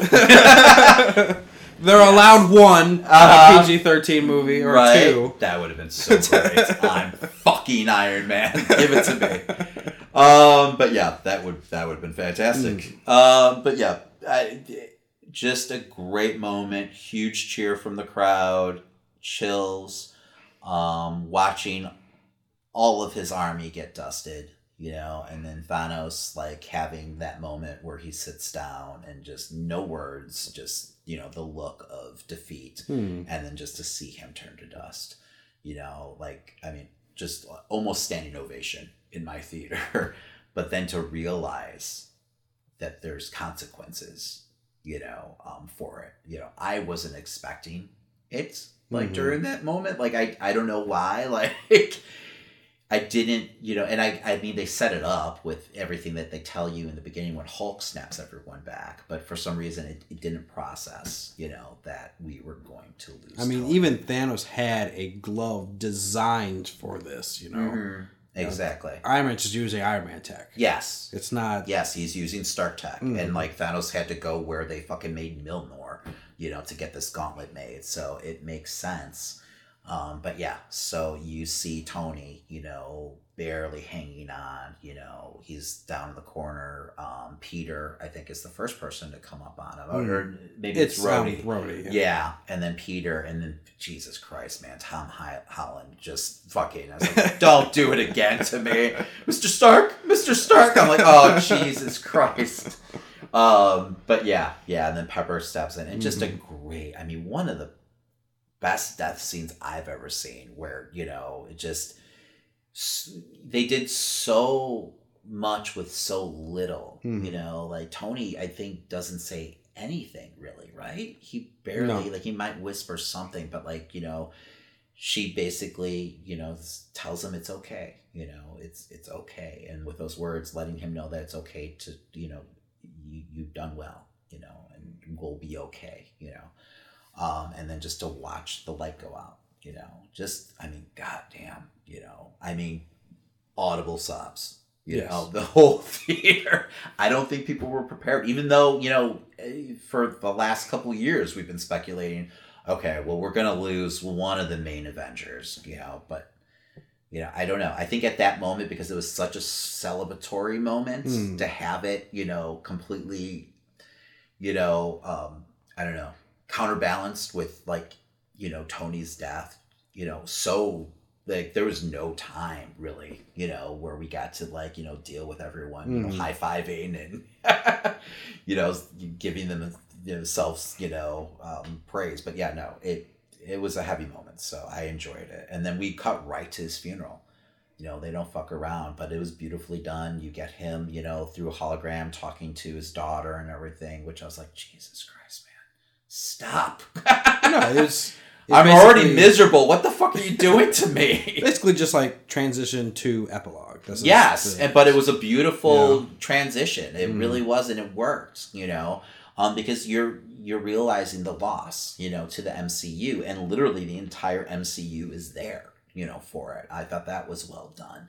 even the kid from Iron Man three. Even the kid from Iron Man three, because like they're going through the crowd, and you're seeing, you know, all these like main players from Mhm. all the different movies throughout the MCU, and then there's this one dude just standing there. I had to Google that as soon as credits came. well. I like. I was like, is that could that be the kid? And then you know, of course, you know, right away, like you, I'm on Mm. Google, and it was the fucking kid. So, um, but I thought that was a nice touch. I thought that was a nice touch and everything. Um, but yeah, yeah, that was. I mean, that was a heavy moment, and then we go right into you know Cap's moment. You know, you see, you know. Cap, you know, they they have to return these stones, you know, so we're gonna do the time travel thing again. Mhm. You know, it's what it's Bruce and it's uh, Winter Soldier. Winter and, Soldier, um, Ro- yeah. not Rhodey. Uh, Sam. Sam. Yes, um, and you know, he's got Mjolnir. He's you know go on the mission. They're like, okay, just be five seconds, and he doesn't come back. Um, and you're like, oh fuck me, what the hell are you doing to me, Kevin Mm. Feige? and then they're like, wait a second, and then you know, Sam right discovers you know an old man sitting on a bench, and sure enough, it's Steve. You know, and he made the choice to stay basically in the past um, and to live out his life, you know.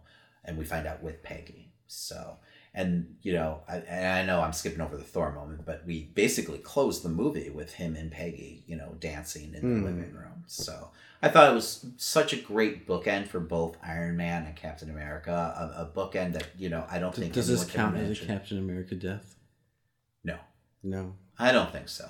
I mean, they might character wise want it to be that way, but I feel like it's it's so left wide open, you know, for a possible return. I was this close. Um, but yeah, This close. sorry, buddy. Double Um, death. But So before close. before that moment, you had just Cap passing the mantle Mm. on to fucking Sam. How awesome is that? So we are going to hopefully get Sam as Captain America, which I feel like is the right choice. It's the more logical choice than Bucky picking up the Hmm. shield. So you're not going to give the shield over to the guy who was they'll call it- brainwashed by fucking, you know, Hydra for years. so, um, you know, and I, I think it's a bright future with Sam as Captain America. Do you think they'll show, call the show Cap and Bucky? Um, no, I think we're. I think they're still gonna go with. I, my guess is is that show is going to be basically the transition from you know Mhm. for Sam from Falcon to Captain America. You know, with the show ending with him suiting up, and then we'll see him later on in one of the movies. You Gotcha. know, and maybe a new Avengers movie. That's my guess. We also see uh, Thor. You know, joining up with the Guardians at the end. You know, um, I thought that was great. You know, I felt the one another critique I would say is I, I felt like the Guardians could have used a few more moments. I know we got the little moment between Star Lord and Gamora, Mhm. you know, which was a nice touch. I would have liked to see a little more between like Rocket and Groot, you know, maybe. So They do show Rocket protecting Groot, I guess. but- yeah, but give him a little Mhm. more. I mean, Rocket's pretty much Groot's dad, you know, at this point. So I don't know, but I mean, fantastic moment on the ship though at the end and everything, Mhm. you know, and just Thor and Peter together. uh, It's just No, it's great just chemistry. money. Mhm. Let I hope to God Thor's in that third Guardians film because I just God. Well, I would like to think that they, if anything, their movie was the most set up at the end out of all of Yes. it. Yes, and we know that's the the next movie we're gonna get, you know, from, you know, these, you know, MCU movies. So that's the next one that's actually in production. Mhm. So I mean Black Widow, but I don't feel like it's gonna follow this timeline, you know. Um it's not gonna be right after, you know, this phase. So um yeah, no, I mean, God, you know, standing ovation. You know, I mean I I don't think I've been in any movies where the audience all just stood up and started clapping. That's what happened in this theater. So, um, you know, I don't know how your crowd was. No, um, I had a respectful crowd. They were the first showing. You know, no they- one was screaming out "fuck him up" in the middle of the movie. No, no one was screaming "fuck you up." There was children. Um, oh, I had a baby in my audience. I didn't care. no, um, everyone was definitely there was like some there was light clapping, but you know everyone was there, happy, enjoyed it. Uh huh. Yeah. And there was a Thursday showing, right? Mhm. Wow. No. Yeah. I lucked people- out, man. People, no, people, people were, I, but I dug it. Like I Mhm. dug that the crowd were was that into it. So, um, you know, I mean, and I agree. I mean, this was just such a satisfying ending, you know, to the movie. I, I you know, yes, there is a whole lot to be, you know, there's a lot of questions left on the table. Well, it's Um, it's stuff where- that should be left. Yes, exactly. Like where are we going from here? Mhm. But you know, the big one for me is just the whole idea of Steve being, you know, this older version of himself. When we know if he made that choice from everything that they set up in the movie, if he made that choice to stay back in the future, he's causing an alternate timeline. That's what we were told. Hmm. So, if that's the case, how is that older Steve back in this timeline? You know, in the main, you know, MCU Mhm. timeline. So, and he's got the shield on top of it. So, I feel like that's just, you know, I mean, I feel like it's such a setup for another, you know, Captain America movie. Um, you know, somewhere down the line, you know, I'm, I'm hoping that they wait, you know, a good five, ten years before they Captain. America, 1980. Yeah, right. But yeah, you can follow his exploits, you know. Even if it's animated, you could do it, Mhm. you know. I mean, we know we're getting that what if series that's animated on, you know, Disney Plus. I mean, and I feel like this is just a complete setup for that. You know, they could totally, you know, talk about, you know, everything that happened in this movie in like the intro, you know, to that show and just explain this is what's happened. You know, we're getting all these different, you know, divergent timelines now um, you know, it's just fun. It's fun shit, man. And it's just what being a nerd's all about. So, um, you know, I dig it. So, Damn what would you give this movie out of five stars? If you had to. five star rating scale. Um, I am gonna go four and a half stars. Four and a half stars. Almost perfect. Damn it. I was gonna go four and a half. I was That's- expecting a you five can still go four and a half. almost perfect. Mm. So I, I just think, I think it just, I wish they would have handled Captain Marvel a little Yes. better. You know, I agree where she needed a little more meat. You know, just a little more character moments. You know, um, you know, especially since she is going to be one of the leaders in this new phase Mm-hmm. of Marvel. So I mean. I just felt like, you know, yes, we got to see some great action from her, but character wise, we didn't get to see much. I love the new haircut, you No. know, straight from if this was like my first time seeing her, I would say that she came off a little bit arrogant in this as well. Well, she is, though. That is her character. But, She- but this is like- Arrogance in a non-fun way. Uh-huh. You know, like I'm just gonna go kill Thanos, and and that's all you really got from her. I love that moment. So I'll disagree with you. I love there. that moment, but I don't. It doesn't do much for her She's- character throughout this film. Well, I think it sets her up as the most powerful being in the universe, you know, um, except for, you know, with Thanos with the Infinity Gauntlet. Um, but yes, I mean, I, I like that moment for the character, but I just wanted more of that Mm. moment where we just kind of lose her for like the second act. She's not in the second act of the film. So, um, you know, I just wanted more. Like, tell me more about this character and tell me why I want to see her again. Um, you know, and I still do, but I was just expecting a lot more. Mhm. You know, so that I think that's my biggest gripe overall. No, I agree. So, um, but yeah, so that that's the only reason why it's getting four and a half stars from me. Otherwise, it would have been five stars. All right, David. So, what does this mean for the Marvel Universe? For a lot of these decisions that they've made. I, like I said, I mean, I keep on saying it, but I mean, just the fucking choice of you know having five years, you know, happen in between these movies, um, Infinity War and you know Endgame.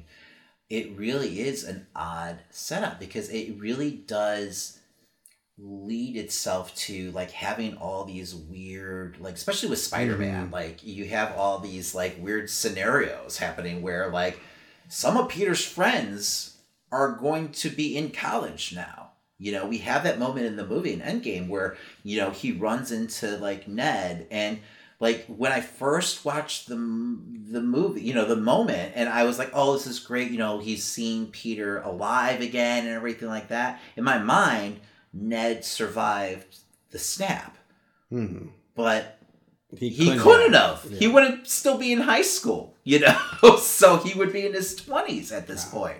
So I was like, oh, well, Ned must have been snapped away too. Then I guess. Um, just what does it mean for Aunt May? Did Aunt May survive the snap? You know, did she mourn Peter for five years?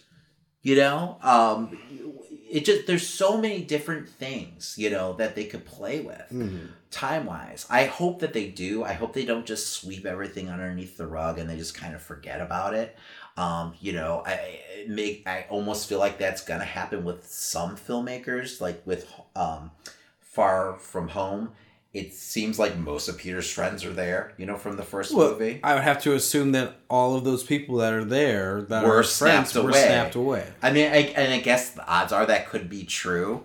Um, but I don't know, man. It's just a weird thing to set up, you know. And then just the whole world would have to be putting itself back together again, too. I mean, the world that we saw, you know, just was in shambles. Mhm. So, like, are we going to see that, you know, in any of these movies? I guess Is that going to be a setup for any of these movies? I mean, they have stated that that is the end of Phase Three, so this it'll definitely have some type of connection to everything that's happening. Do you think they kind of like skirt it by just you know having you know I, I know they said Spider Man you know Far From Home is supposed to be the end of Phase Mhm. Three, but then like maybe the next Marvel movie takes place like two years in the future.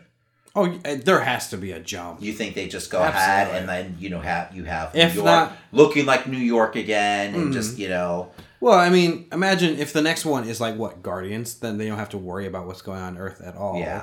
Then Because just the infrastructure alone in society would be, you know, a mess. So, and I, I'm sure they don't want to tell that story. Hmm. You know, we don't need that story. Um, but I mean, I would like to see some of that resonate in the other movies.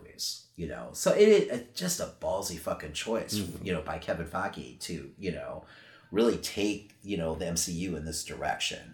So, um, but yeah, no, I, I'm I am curious to see where they go, especially with all the Disney Plus shows. Mhm. You know, what does this mean for you know the uh, Falcon and Winter show, Soldier show? You know, like I said before, I feel like it's going to be him transitioning into Captain America, but then Wanda, WandaVision, you know, I, I supposed to be no- a 1950s feel. I like. I don't. I have no idea where well, she's that. a crazy witch. Yes. So she could basically, you know, somehow summon him back. reality. I guess. You know, I mean, I would like Shuri to like bring him back, or like maybe she started to she maybe she actually did fix Vision before she got snapped out. Hmm. Um, but I don't know. I don't know. So and then I mean the What If series. I think this is the perfect setup for the What If series. But just the sky's the limit. I mean, really. I mean, I think it's a can of worms, but I think it's a good thing. You know. All right, Christian.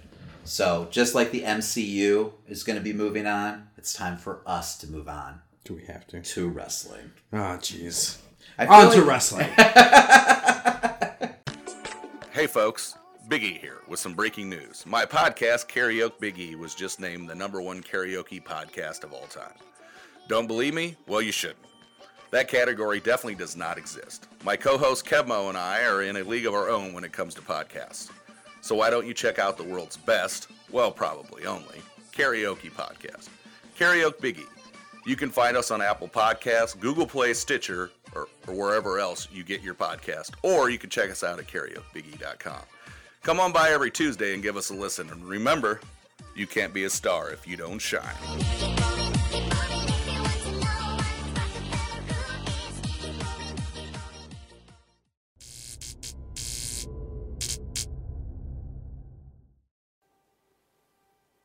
I love my brother. I have always loved my brother. When you're a little kid and you're going to the Omni in Atlanta, Georgia, and here he comes, tall, blonde, every woman in the place going absolutely nuts for him. I'd say at one point he was my hero. You know, there's this regular jilted and lazy trope commentators in wrestling will use. You'll hear them say, the prodigal son.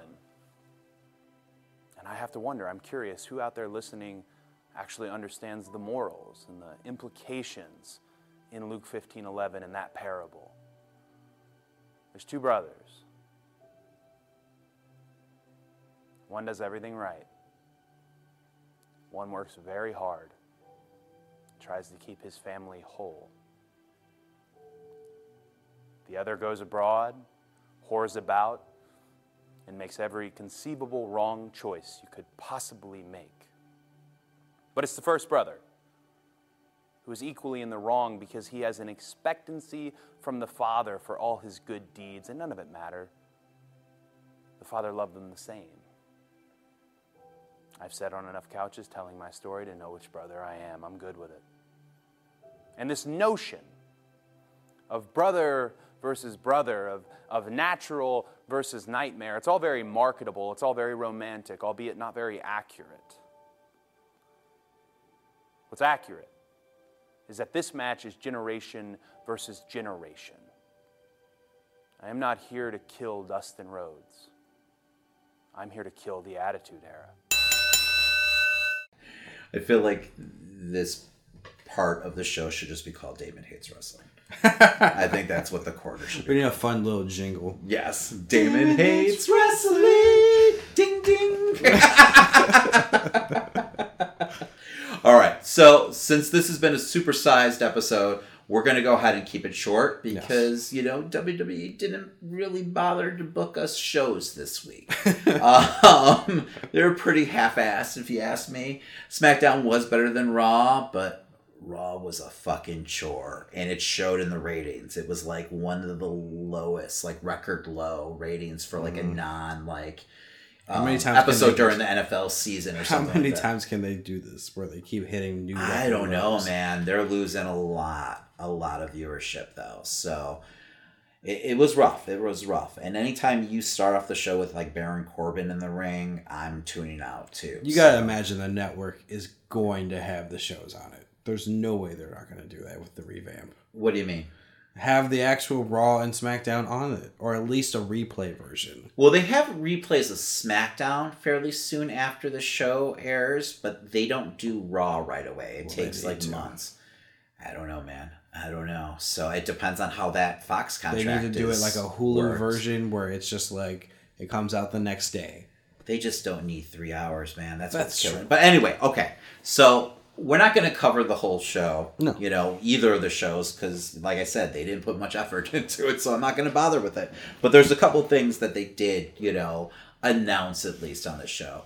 Um, they announced both of the Money in the Bank matches. All right, man, hit me. Um, so let's see how you feel about this, Christian. In the men's Money in the Bank, we have Baron Corbin, Drew McIntyre, Tire, Jesus Christ, Baron Corbin, Drew McIntyre, uh, Braun Strowman, Ricochet, um, Ali, Finn, Andrade, and Randy Orton. I feel like this is a really hard one to call already.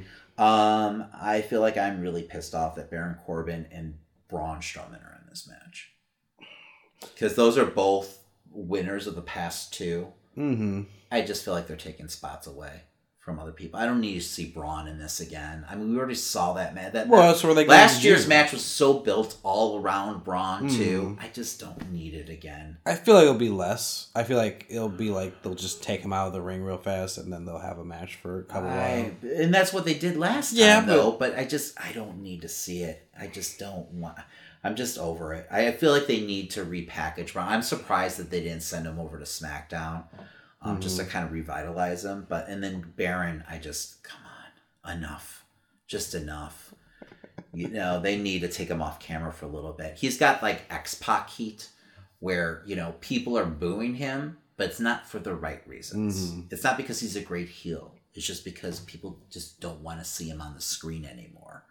You know, um, yeah, and I don't think it's his fault. I think it is the way they're booking him, but it's just I'm over it, man. There was an exchange between him and Drew in the opening that was just so painful. Like I almost turned the channel. Um, you know, so I just it was just awful. So I I I, I was disappointed with those two being a part of it. But yes, um, Mustafa and Finn and Andrade and Ricochet. I mean, yes, I mean they'll they'll obviously pick up the slack for the others. I'm also uh, Drew being in it. I think you know that's that's the only big guy one in this match. I feel like one big guy is enough, but when you start getting into like you know two or three, it just it, I don't know, it just waters it down. What you don't want the stare down between Braun and McIntyre in the middle of the ring? We've been seeing that for the past year. I don't need to see it anymore. Just that core of, you know, guys, Corbin, Drew, Braun, you throw Bobby Lashley in there. They need to just break that up, you know, because it really is just a black hole for Raw, you know. Um, it, it just, I don't know. I don't know. I, so if you, just early predictions. Early predictions. Who do you have walking away with the Money in the Bank case? I mean, my original pick was Andrade, but I hearing McIntyre in it makes me think McIntyre would be the one to go. you know, I, But it also depends on the women's card as well, because I don't I don't picture them doing like Two two, heels. heels. or two faces. Yeah, no, I agree with that. Um, I feel like it. I always feel like a heel needs to have the suitcase. You know, I, I feel like it just makes more sense. Mm-hmm. Yeah. Because otherwise, you get the face challenging. You know, like not doing the surprise cash in and then just always challenging at some pay per view. I think Braun did it last year. You know, Cena's done it in the past, Mm-hmm. and no one wants to see that. Then it's just like a number one contendership. It takes all the fun away. Now the rumor is they're supposed to make it matter again. That they feel like they've dropped the ball the last couple years with No, it really? right? um, so how astute. Um, but yeah, so now they're gonna really try to make it matter again. Okay. So I'm, I'm get I'm guessing that you're gonna get a heel. So I, I like the pick of Andrade. You know, He's I got that like ultimate um opportunist vibe to him, you know? Yes, yes. So I feel like that would work well, and I feel like they would be willing to play al- around with that on SmackDown a lot too. Um, but it just makes me feel like Kofi stays with that title. is- is Yeah. definitely They numbered. they feel slim. Yes, yes, which is unfortunate. It really is. Um, but anyway, so let's move on to the women's match. We have Bayley, Mandy Rose, Alexa Bliss. Uh, we have Natalya, Ember Moon, Dana Brooke, Naomi, and Carmella. It's not gonna be Carmella. They're not gonna give it to her again. It's the drizzling shits, Christian. what the fuck is this? Where's Ruby I don't Riott? That's a good question. She's not injured, right? Not that I know of. I didn't I mean, maybe I that. missed something, but I don't think she's fucking injured. Like, how is Dana Brooke in this match and not Ruby Riott? Well, they're in. They're behind How Dana the fuck now. is Asuka not in this match? I know she's tag, tag. team. Jesus Christ! She's not gonna be in you anything. know, unless they're singles right consider. Ruby a tag team wrestler now. She's no. Come on. I I don't want it, I but I mean, is that the logic? Like they're trying they to keep split up tag her team. group. They're trying to keep. Ta- well, no, but whatever still is in uh, on Raw. The Viking. I can't. Think of She's moving on. You don't know that yet. I don't know it, but I know it. I could just see like WWE logic, you know, like well, she's part of a tag team, so we can't have her competing here. If Asuka can't compete, I just, I hate them so much right now because this, I mean, God, and they miss Sasha here Mm-hmm. because Sasha would have been perfect here, but th- I I don't even want to see this match because really, I mean, See now Dana Brooks gonna come out with it, just because. Oh just god, because she's uh, I can't handle her talking. like I really, her promos are so painful. Something about her voice is like nails on a chalkboard to me, and I don't know why, but I just can't handle her. Uh, but Well, who is your pick for this? If if you had to pick someone, Alexa? Bliss. I feel like that's the you know easy answer. Yeah, she she's For had it before, right? Did I- she? No, no, no. Carmella, right? Yeah. That was the first one. hmm Definitely not Carmella. Um, dear God, I hope it's not Carmella. I'm gonna say either Alexa Bliss or Bayley. I'm gonna say Alexa Bliss or Natalya. Now, I hope not. I respect Natty, but I don't want to see her. She'll be so obnoxious with it. She'll have like little pictures of her cats on. Oh my God. shit. She'll give it cat Oh, ears. Yes. Oh God, like a tail and whiskers. Uh, Oh, that'd be horrible. so Bayley would be fun. Alexa Bliss would be fun. I mean, you could use it to turn Bayley heel if you wanted. they're not gonna do that. So, what if, what if, here we go. what if Becky beats both, you know, uh, competitors in her in both of her dual matches? You know, she defends the title against Charlotte and Lacey, and then loses via cash in. That'd be awesome. I actually think that'd be pretty fun. If she loses one title via cash in after their like match is over, if they like decide to put in, I think that would be the only way where I'd be okay with her losing one of those belts so soon. I'm I'm totally seeing Charlotte just walking out with that title at this point. I hope not. I hope it's a grueling match and then Bayley cashes in on her. Because they had been doing this whole like kind of three way thing with those guys, you know, the last two SmackDowns.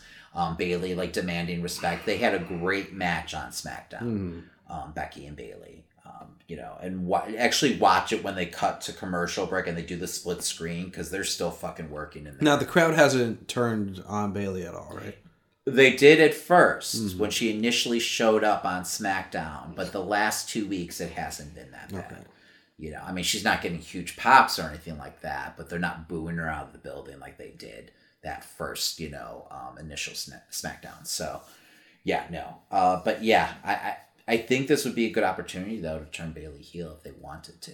You know, I don't know if they'd. I'd love to see a um, a Bayley to belly off the top of the uh, ladder. That'd be awesome. the tallest one, of course. That would be great. Um, but yeah, no, I, I have no idea where they're going. It's just such a shame too, because I feel like there's more talent on the roster, you know, that could be competing in this match. But that's just me.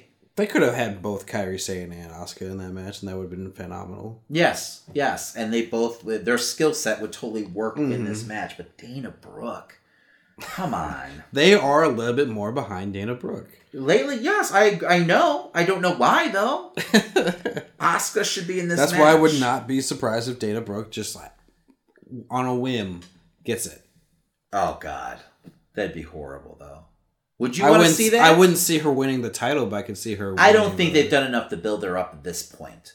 You know, for her to, to Mm-hmm. get there. I mean, eventually maybe because they are starting to slowly push her a little more, but they had her get completely demolished by Ronda that one show. I mean, Yeah. they made her look like a joke. So I, I don't know, man.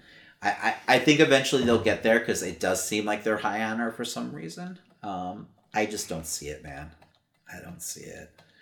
Um, but yeah, I don't know. Uh, what else did we have this Um, week? Well, outside of WWE, right? Yeah. Uh, well, outside we had um, Jon Moxley return.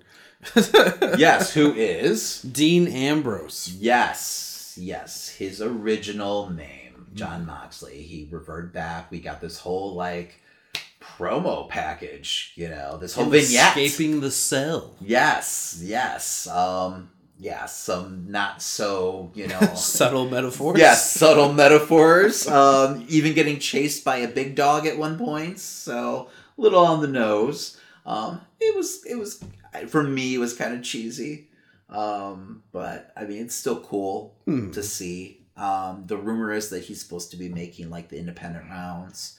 Um, you know, people are also speculating that he might have some kind of like just understanding with the WWE that he wouldn't be going to AEW or to like New Japan right now. That he'd just be kind of doing his own thing and calling his own shots on the independents. He's gonna get a high asking price, um, you know, which is understandable. So I mean, he's still in his prime. He's a former WWE champion, um, and I think people are curious to see what his style will be like, you know, outside of the WWE because he definitely worked that hardcore style, you know. No, I in want his full- CZW days. I want full killer Chris Jericho coming out oh yeah. for Jon Moxley. I think that would be fun. Uh, okay. I, he could pull that off. What you mean, like like him going to like that kind of heel character? Yeah. For him? Yeah, absolutely. You can pull that off. You know, so I mean, I I would love to see it. I just I wonder if he's going to like plant roots anywhere, or if he is just gonna be kind of a journeyman, you know, for the next couple of years until you know he either decides to sign somewhere hmm. else or return back to the WWE. It just feels like the way they send him off and everything that they must have some kind of understanding because I've never seen anyone Yeah. get that kind of send off. If he You had real free free reign though, it'd be cool to see him show up in the G one. That would be great. That would be great. if I don't know anyone why would want to WWE sees New Japan as such a threat. I would almost think it was more out of spite because of the whole Madison Square Garden. You know, I think it's mostly because it feels like New Japan is trying to be a threat, is targeting them. Yeah. Well, I, I understand why they see AEW as a Mhm. threat, especially if they're going to have, you know, network TV um, in the next year. Yeah. So that that makes sense to me. But yeah, I mean, let him go to New Japan, and I would love to see it. That'd be great. Mhm. But yeah, but it, I thought I, it's it's cool. It's cool. Um, but speaking of AEW, we got some great promos um, out of them. Some so, badass promos. Yes. Um, we didn't talk about last week, but uh, Goldust, you know, Dustin Runnels uh, came out. Um, and you know he they had the announcement for their match, um, him and Cody, at Double or Nothing, and I mean I thought it was just such a well done piece of you know work where it really got you into this whole like you know match without them ever interacting on Mhm. camera or anything like that. There's no setup, just you know through you know what they were showing you during this promo. So it was well produced. So it gets me excited for AEW. You know that you know that they can put together you know a package like this. Like this is what WWE used to do. Mhm. You know where you know it, the promos really help sell you know these feuds and you know just from that one like vignette like i was like okay i want to see this you know and then cody comes on this week and does this whole i love my brother you know promo and i just he hit it out of the park you know i think this is going to be one of his like it's going to go down as one of his best promos of all Mhm. time it's something that people are going to look back on you know as one of you know his like you know big moments you know in his career because i just you know it just shows you that the apple doesn't fall far from the tree. You know, I mean, this was like a Dusty Rhodes caliber promo. Um, just well done, well delivered, and everything. And you really felt, you know, everything that he was like telling you. You know, you went through, you know, the whole story arc with Mhm. him, and he explained, you know, why this match matters. Because otherwise, it's just a fun little like ex- exhibition match between Exactly. brothers and everything. We've seen it before. You know, we know it usually leads to something else. Um, but this really put the stakes high. I felt, you know, between the two, and you know, just added a lot of emotion to the match that I don't think necessarily would be there with just the face to face in the ring. No, know? I definitely think this is something that they wanted to do for a long time, and they just couldn't get it off the ground in WWE. Mhm. You know, Yeah, yeah, exactly, exactly. Because they've teased it before in Mhm. WWE, but then Stardust happened. So, well, fucking Vince. Um, but yeah, wasn't it a Stephanie idea? I think Oh, that was the rumor. I don't know. um, I know Cody's talked about Vince pitching it to him, Mm. but I don't know if it came from Stephanie. I'm not sure. So, but yeah, yeah, it's awful. regardless, I mean, he worked it though. Oh, yeah, I no, give he- him credit, all the credit in the world. So, um, but yeah, Jesus Christ. Uh, all right, man. That's all I'm willing to talk about wrestling this week. I'm done, man. I've got an end game hangover. I'm just done. no, trust me, I understand. Uh, we're, we're definitely gonna go see it a couple more times. You know, Yes. yes. I don't know if I'm emotionally ready, but Yes, I Are you gonna. Are you gonna buy the box set? What do The you mean? 22 film box set of the Infinity Saga. They've got to have some kind of like they've got to they- have a lot of special features to Oh, sell me on that because I've got all the Blu-rays already, so they got to have Get, get the box set. yeah. Oh, just It's probably gonna be five hundred dollars, right? It's no big deal. Because twenty-two movies. Mm-hmm. Are they really putting that together? Yeah. Jesus Christ. I mean, of course they are. What do you think it's going to come in? Because always going to, it's going to, like, do you think it's going to be like a be some. gauntlet? uh, probably. right? I still love the fucking Phase One one where it's the Tesseract like um, container. oh, I thought that was nice. amazing when Yeah, they this put has to be a gauntlet. It should be a Mhm. fully formed gauntlet. That'd be great. So, yeah, so I'll probably buy it.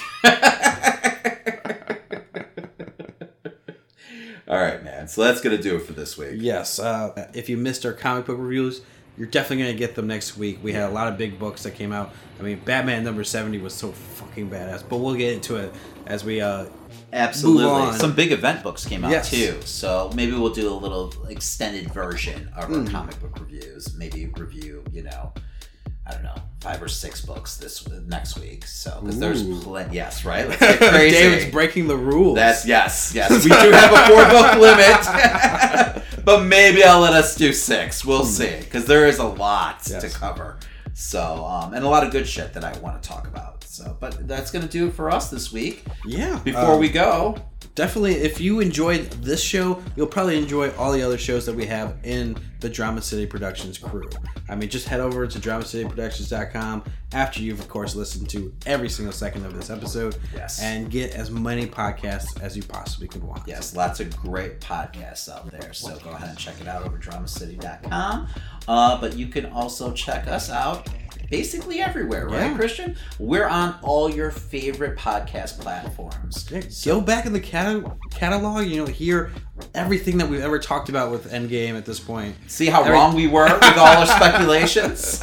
and see, we, we did hit some, right? We did Yes. get a few things right.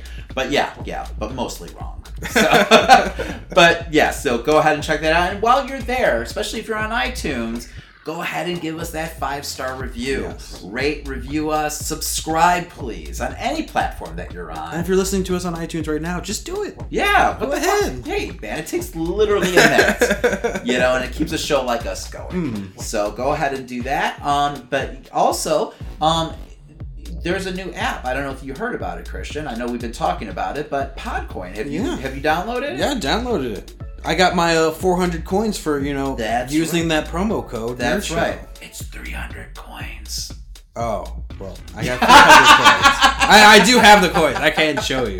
Where did I That's get okay. other- Whatever. Yeah, wait, okay. so anyway, if you go ahead and you download the app, it's an app that basically pays you to listen to all your favorite podcasts. So you go ahead, download that app, and if you go ahead and use the promo code Nerd Show, you will get an automatic 300 coins, and you can use these coins on gift cards, um, and you can use these coins to give back to your favorite charities Yes. too.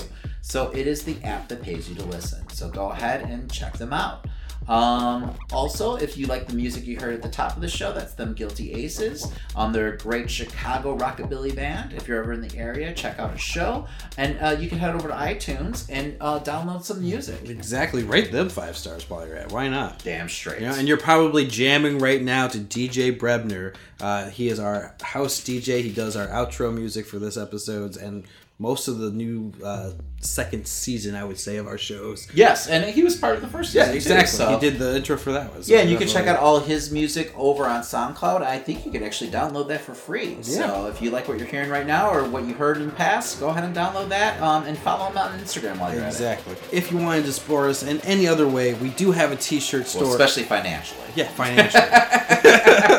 We're on TeePublic. We got plenty of designs for you to check out. You can throw those designs on any of those options that you see. That's right. Get yourself a cool Nerd Show mouse pad, right? Yes. Does anyone use mouse pads anymore? I use mouse pads. It's, I mean, hardware surfaces, laser, you know, mouses. Okay, Well, that's a rabbit hole, but yes.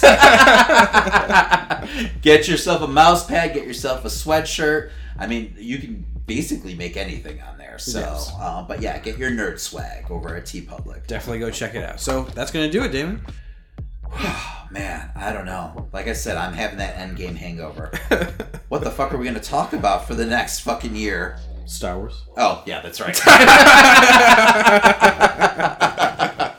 Star Wars and horror, right? We yeah, have so many oh, horror there's a movies lot of horror talk. movies coming out. Jesus Midsommar Christ. coming Yes. July. Yeah. All right. All right. We're good. We're good. We still have a show. Awesome. All right, my name's Christian, And my name's and that's the Amazing Dirt Show. Right? I think you just can't bear to let a gorgeous girl like me out of your sight. I don't know where you get your delusions, laser brain. Laugh it up, fuzzball.